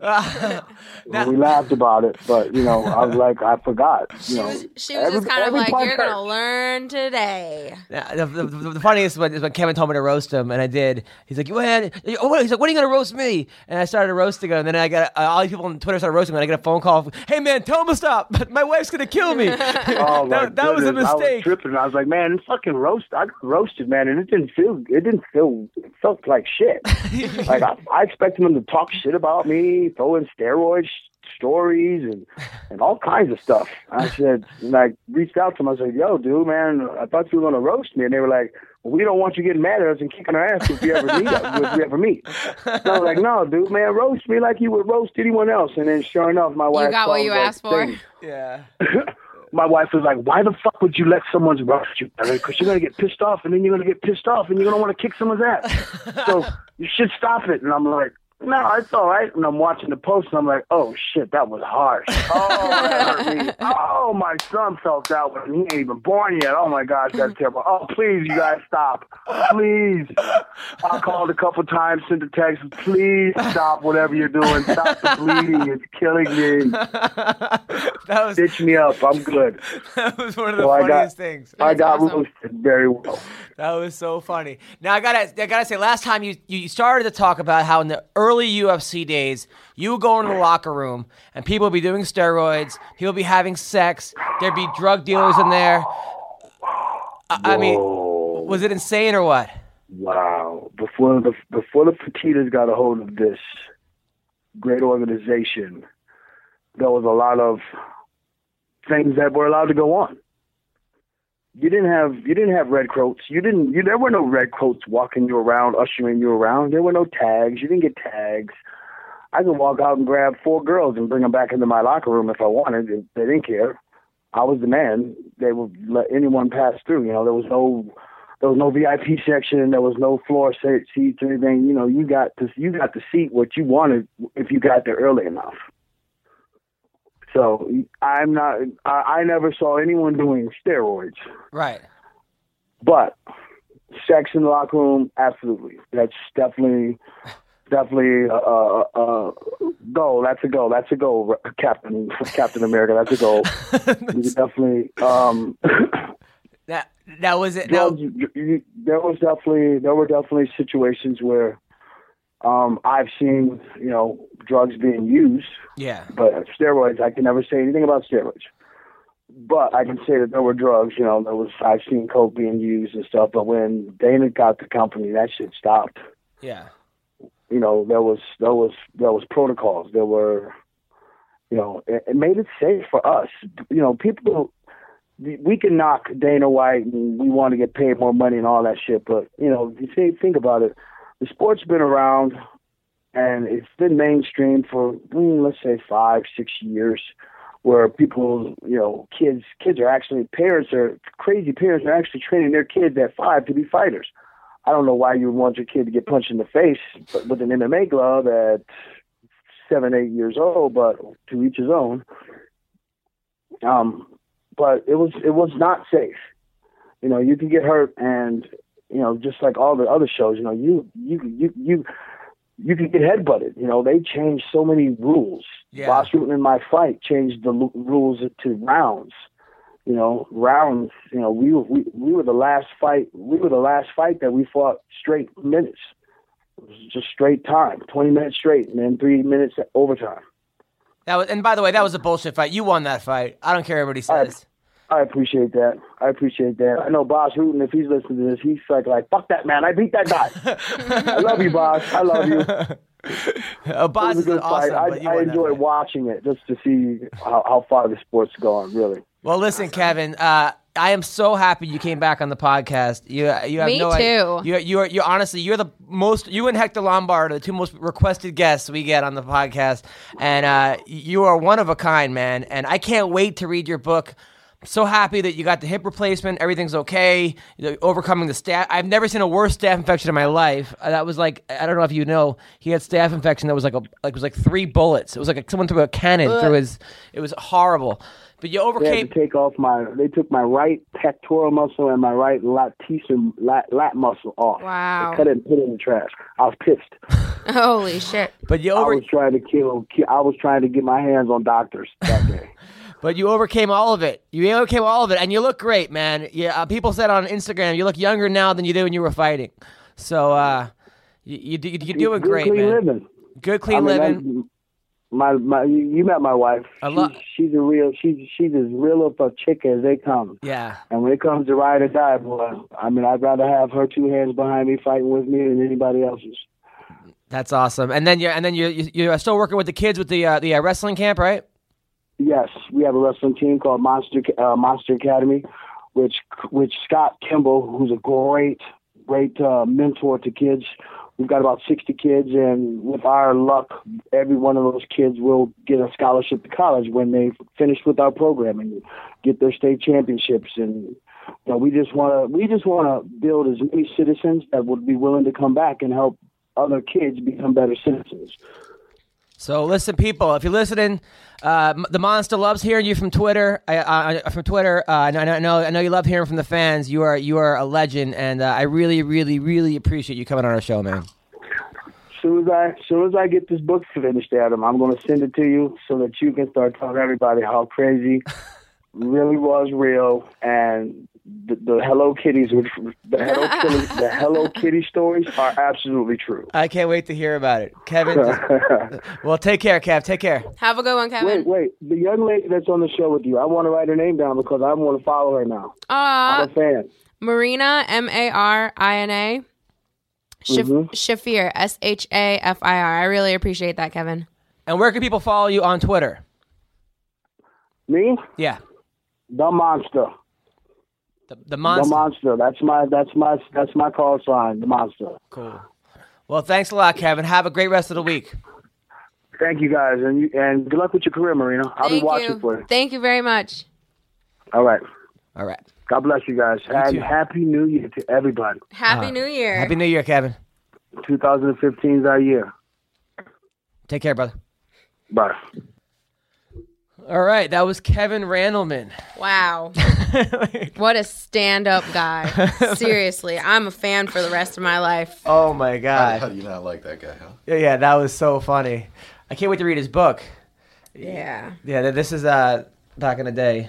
Kevin Randleman. Holy shit. Yeah, he was uh he was he was a straight up beast. Monster. Dang. Yeah, yeah, Kevin Randleman, former UFC champion. Uh just uh all around badass. Uh so he was the guy you ever see that, that clip of the guy who tossed Fedor on, on his head? Yeah. That's- that was that- him. that was him. Yeah, Yeah, yeah, yeah, yeah. yeah. yeah. Well, uh thank you for being on our show and uh take care. Oh, should we close up the show? Yeah, let's close up okay. the show. Well, that was our show. Uh, we have two more shows this week with Joe with Joe Warren and Aljamain Sterling. Uh, thank you, Kevin Randleman. Thank you, Marina Shafir. Thank you, DJ Schroeder. That clock what? isn't working right. Hey, Renzo Gracie. So, Who? Is this Renzo Gracie? Yes.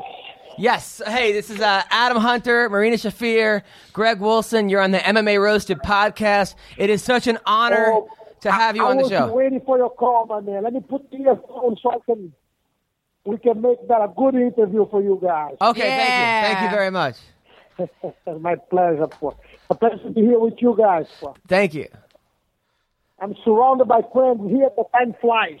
Uh, yeah, it does. Just one second. We're on, brother. We're you on? Yes, yes. So we are talking to on. we are talking to a legend, a UFC legend, a Pride legend, uh, a K1 legend, the guy Renzo Gracie, a guy whose grandfather was Carlos Gracie, who started jiu-jitsu. You grew up in Rio de Janeiro. What was that like, man? What was it like being Renzo Gracie, being born to the Gracie family? Ah, man, it was an unbelievable experience. Believe it. If I if I die and I could pick where where I'm born, I'll be born again. I would choose to be in the same place. It was it was unforgettable. By the way, they only call you legend when you get old. Just to let you know. but it was it was unbelievable. We were very different. The way that my grandfather and my father educated us, you know, it's everything. We had big birthday parties uh, with uh, rolling on the on the on the middle of the living room on the day of birthday parties. You know, it Yeah. It was a unique unique life experience. You No. know, and uh, and I realize now that my father was my grandfather and my father were actually teaching us not only jujitsu but it was how to sell confidence to people. You know, and uh, it was a very rich experience.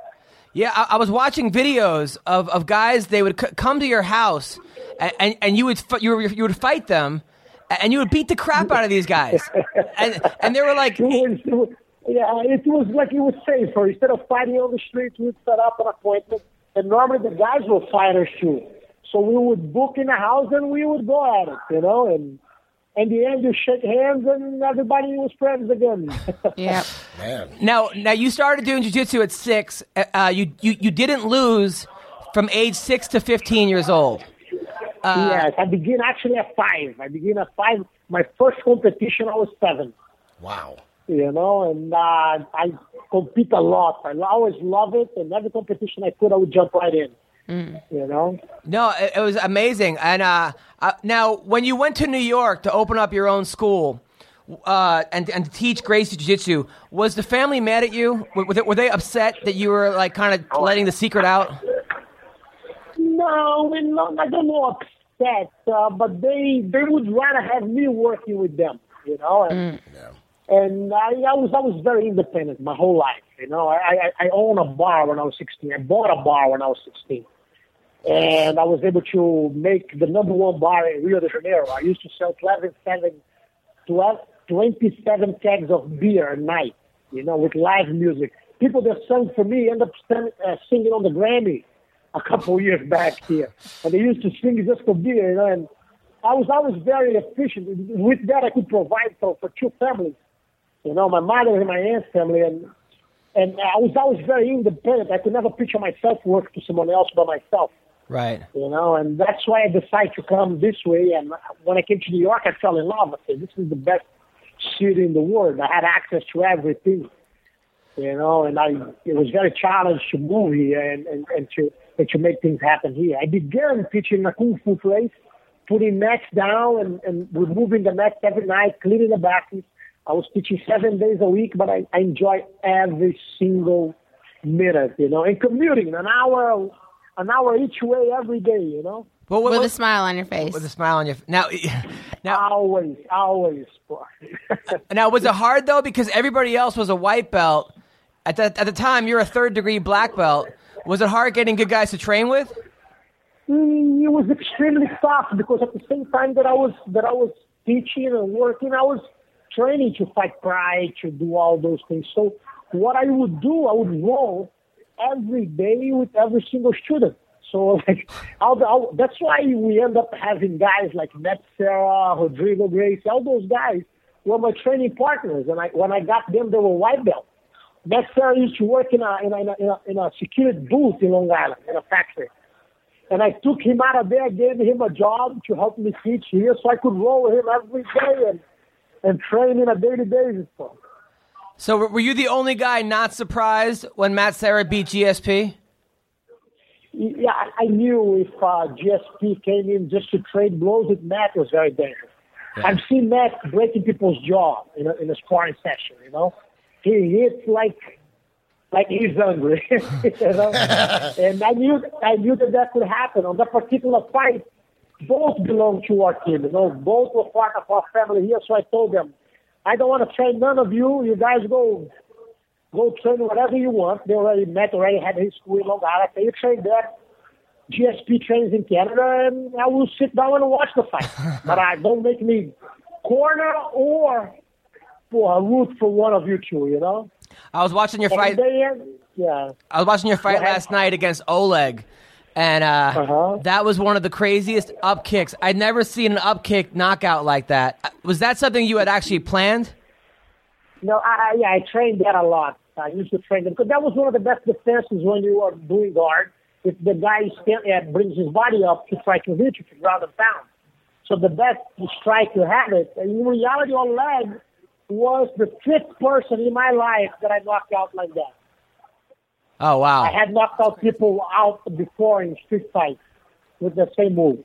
Speaking of street fights, uh, and we'll go back to your crazy career.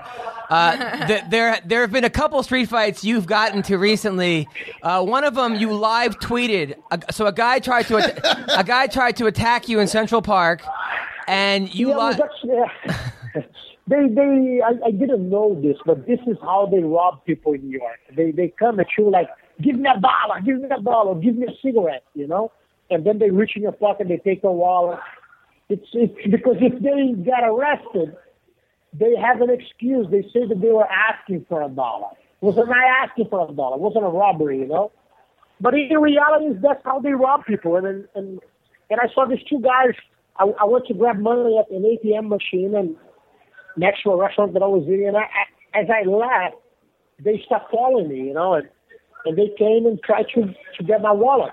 They give me a cigarette, give me a cigarette, even though I told them I didn't smoke or I didn't. So then when I I'm waiting for a gun or or, or a knife at least, you know, and they never and they never show me not even a Swiss knife, so I couldn't. Well, I had to. I couldn't accept to be robbed by someone just by with their hand, you know. yeah. so then, what did you do? Did, did, now, did you, did you knock them both out? You know, go downstairs. Downstairs. yes. I'm sorry. I, I knocked the first one out, and I broke his nose. And I tried to grab the second one, but the second one was fast, man. He took off. And I was able just to grab his shirt a little and and and and he was able to get away, you know. So then I came back, the other one was getting up. So I said to him, oh, man, you're coming for? There's eight million people in this city, and I'm the fool. And you pick me as the fool, you know? Yeah. So I I put a video on him a little, scare him a little bit, and and then I I, I I let him go. I went, got my car, and I went around the block and I started following this one. There was at the broken nose. And because I knew that they set up a, a, a place to meet again, you know. Yeah. So the other one had this was near the Seventh Avenue. So the other one took off and was near the Tenth Avenue, looking in the corner waiting for his friend. I was able to go around. They didn't know my car, and I saw the guy on the corner. So I parked and I went uh, running next to a building. They couldn't. The guy couldn't see me. When I turned the corner, he was standing there looking for his friend. You know, so I choked him out standing. So I choked him He out passed out standing. standing. Yeah. Oh, wow. Okay. I, I, I did the raccooning, the little punches on the eyes, because otherwise you choke the guy out. He doesn't learn from it. Yeah. You know? Right.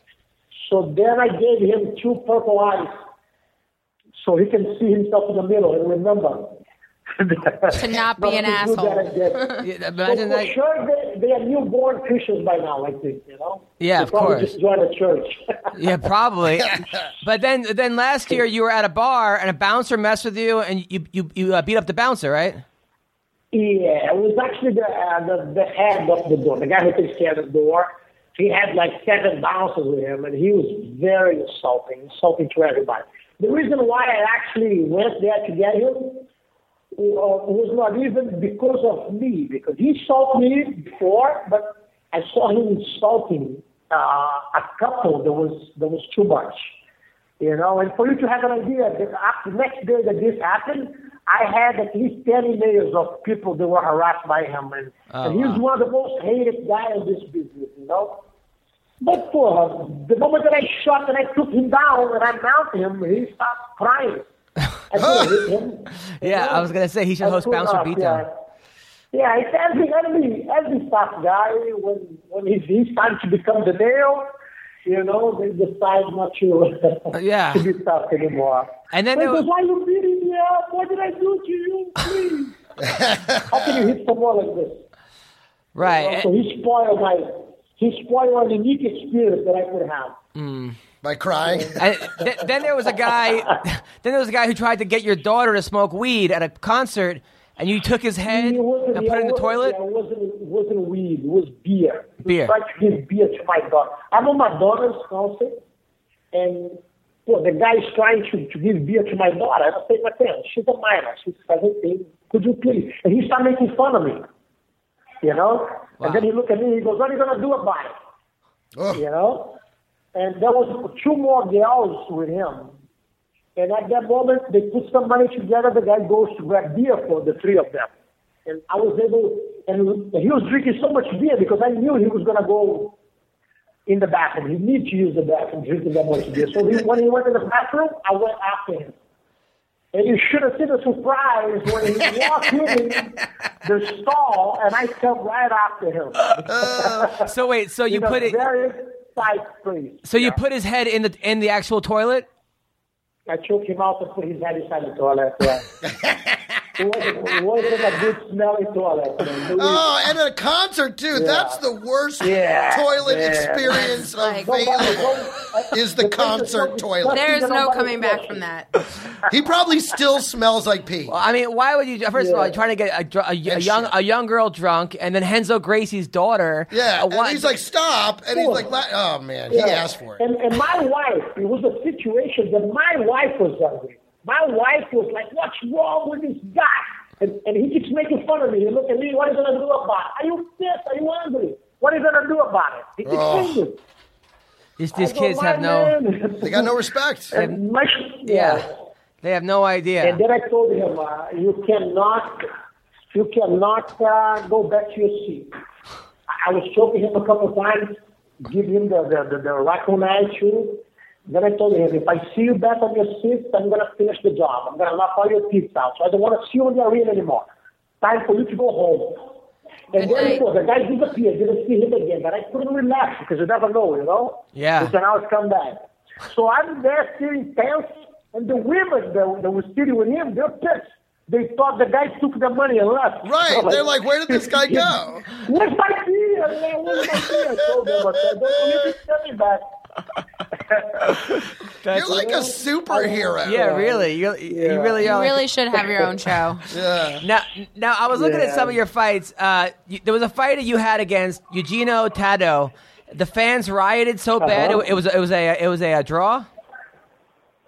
Yes, it was uh, it was a draw, no contest, whatever the hell they call it. But basically, it's uh, every time what happened is they invaded the, the, the event and they sued the ghetto guys because Eugenio used to run like uh, used to, to run with a lot of drug dealers in the ghettos in Brazil. So they surrounded the cage and they actually they want to cancel the fight. And I said, no, no, no, no, don't worry. I don't got the guy here's you. The, the cage is surrounded. There's people with guns. There's people with knives. I say, my man, when that gate locks, it's me and him, and I'll beat the crap out of him. So I go in. We go at each other, you know. And every time in my back, I, I actually got stabbed on that day. I got sliced on the when my back touched the, gla- the, the the cage, and I was getting kicked every time I had my head you know, touching the cage and Oh. I have all that on tape.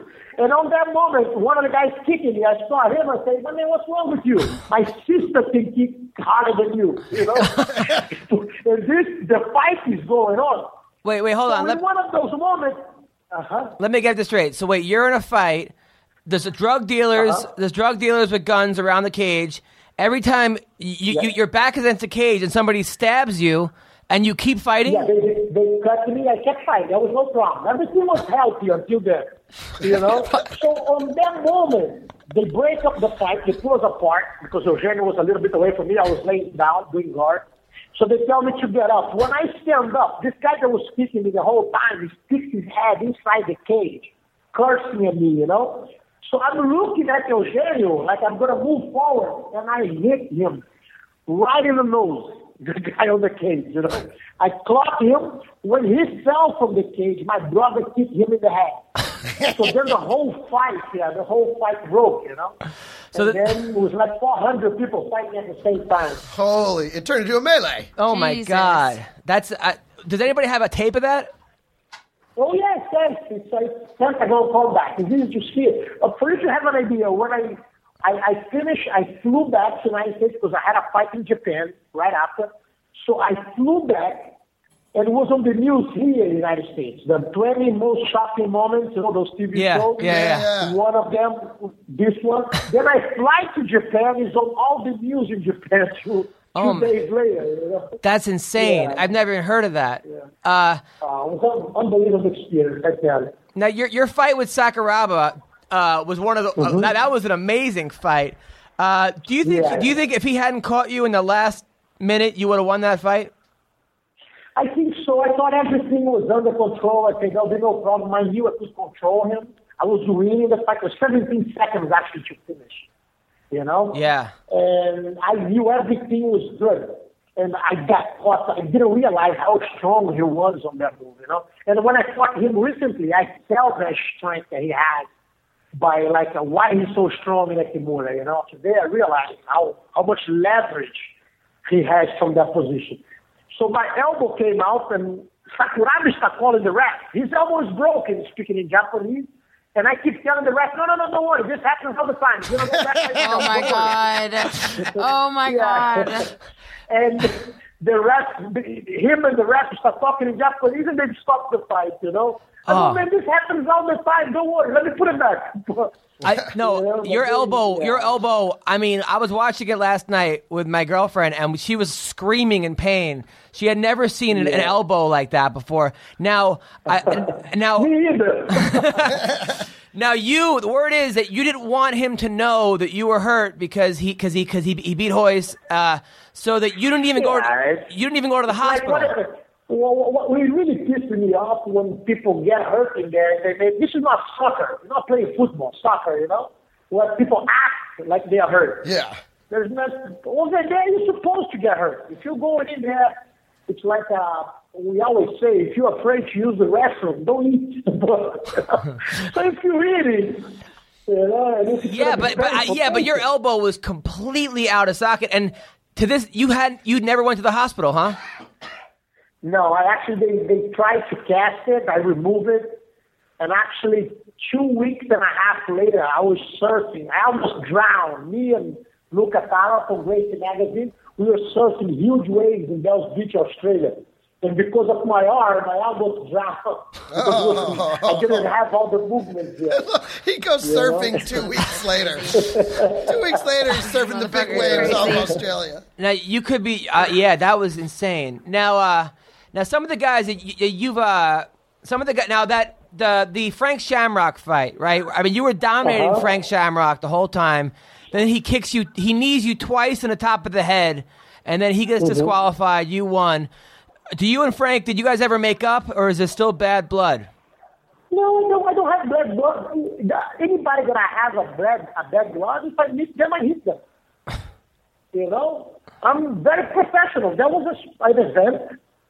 In reality, could I keep fighting? Yes, I could have kept fighting. But I, my cousin Cesar went and looked at the scoreboard. Even though I was dominating him for two rounds, even with the point that they took it out, they were giving the victory to him. So it was everything set up. It was a boxing promoter promoting the event. And now, and immediately I understood why they only won a one fight deal with me. You know, they they had the Frank up as their fighter. They signed Frank up, and Frank ended up fighting uh, Nick Diaz later. You know, Yeah. he ended up losing to Nick Diaz after that. The reality, they now I understand why he walk uh, he walk in the event under the Bruce Springsteen song uh, "Born in the USA." so everything, my cousin came over and goes, "Enzo, there's no way you win. You're going to win this fight. They have you, even with this point that they took it out, you're still losing both rounds. You know, they did it in a way that all he has to do is survive, and that's what he was doing. He was stalling the whole fight, just grabbing, not trying nothing. You know. Yeah.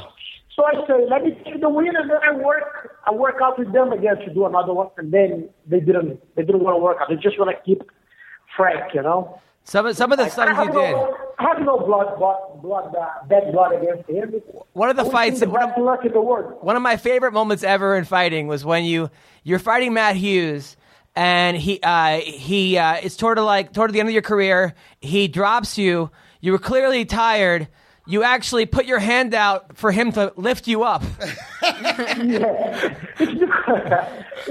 was kicking my leg. My leg was swollen. I couldn't walk proper. And I'm going to the front floor, and he's not coming. So I said, Matt, okay, we're not going to fight the ground. Give me a hand to get up here, please. and he did. He's, a, he's an unbelievable human being. I, I never saw anything like that. That was one of the funniest things. Yeah. That the, the guy he, Yeah. he lifts him up. Now you're actually you're taking on Matt Hughes coming up, right? Yes, yes. I, um, I, I, I just I found out like, uh, three weeks ago that I actually had a torn ACL on the Oh, last no. match I had with Sakuraba on the The on the on the Metamoris, yeah. So I had the surgery two weeks and a half ago, and right now I'm recouping, and I, I hope to be ready to put a beautiful match with uh, with my brother Matt Hughes. You know, I can't wait.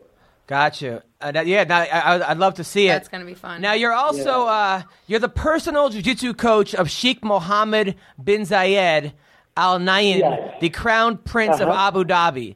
Now, are you just Yeah. like now when you go to Abu Dhabi, you get the royal treatment or what? My dear friend, I, I've been going to Abu Dhabi for 20 years, you know, and anybody who's a guest of the Sheikhs feel like a, a royal, you know, feel like you're royalty because it's, they treat you so good, the country's so unbelievable, the food, the, the, the, the, the, the warmth of the people and how, you know, it's always a unique experience. It's, I've been going there for 20 years, you know, we became friends 20 years ago and every time I have a chance, I'm there, you know, with them, and uh, they are, they become unbelievable jiu-jitsu people. Today they have jiu-jitsu in school, so the school system instead of teaching just physical education, they have jiu-jitsu as an option. Oh, wow. And the next time I was there, I watched four competitions in different areas of the country with 900 kids on each competition competing, you know. So for sure it's going to be, Abu Dhabi is already is, but it's going to be even a bigger force in the jiu-jitsu community in the world real soon. That's, awesome. That's awesome. awesome. Now, uh, now, Yeah. now, wh- one of the one of the things I was watching about you is that your students they speak so highly of you, and and they're not just like regular students. We're talking about like Chris Weidman and uh, and Frankie Edgar. Now, what did you tell Chris Weidman to help him beat Anderson Silva? It's, uh, I knew, you know, I knew Anderson Silva would have a lot of trouble fighting Chris. What people don't realize, Chris is a very, very tough guy. You know, it's like he's few times Division One wrestler, All American.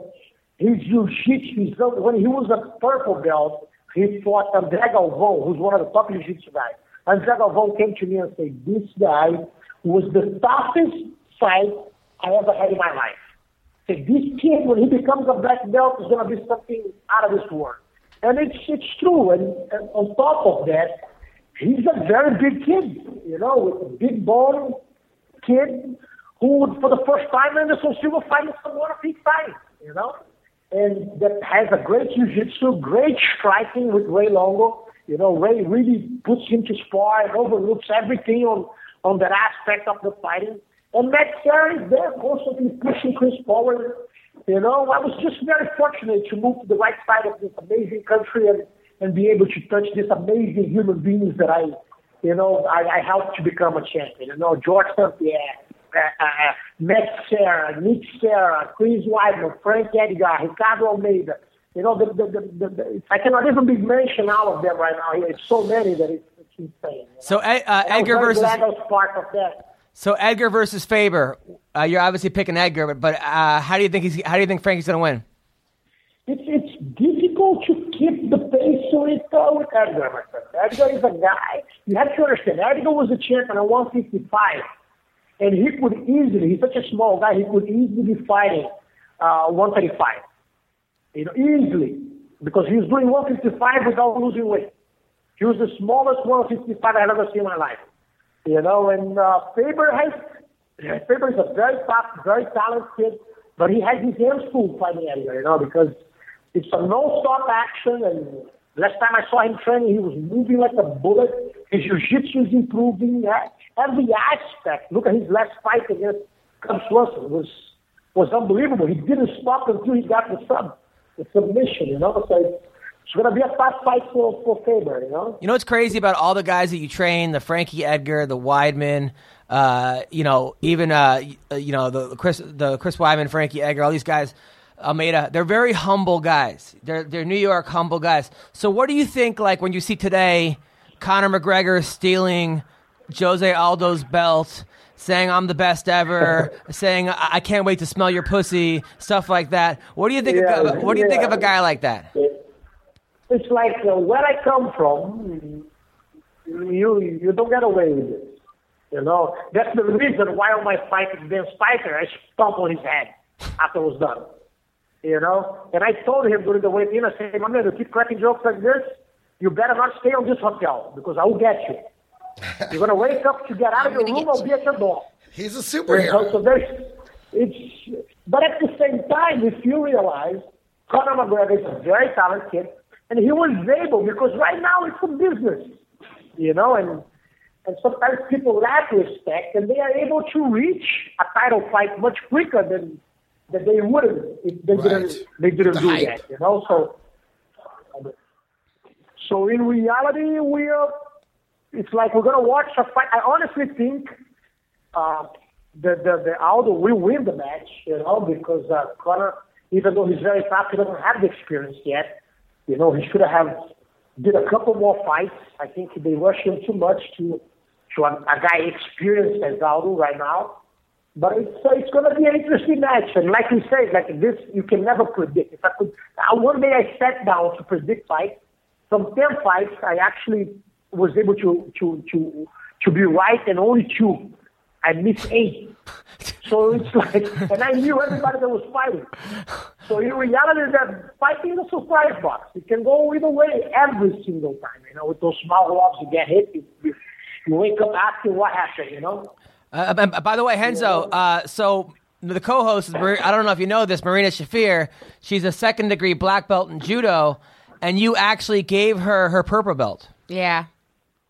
Oh, really? Yeah, I'm from Bruno Bruno School up in Albany.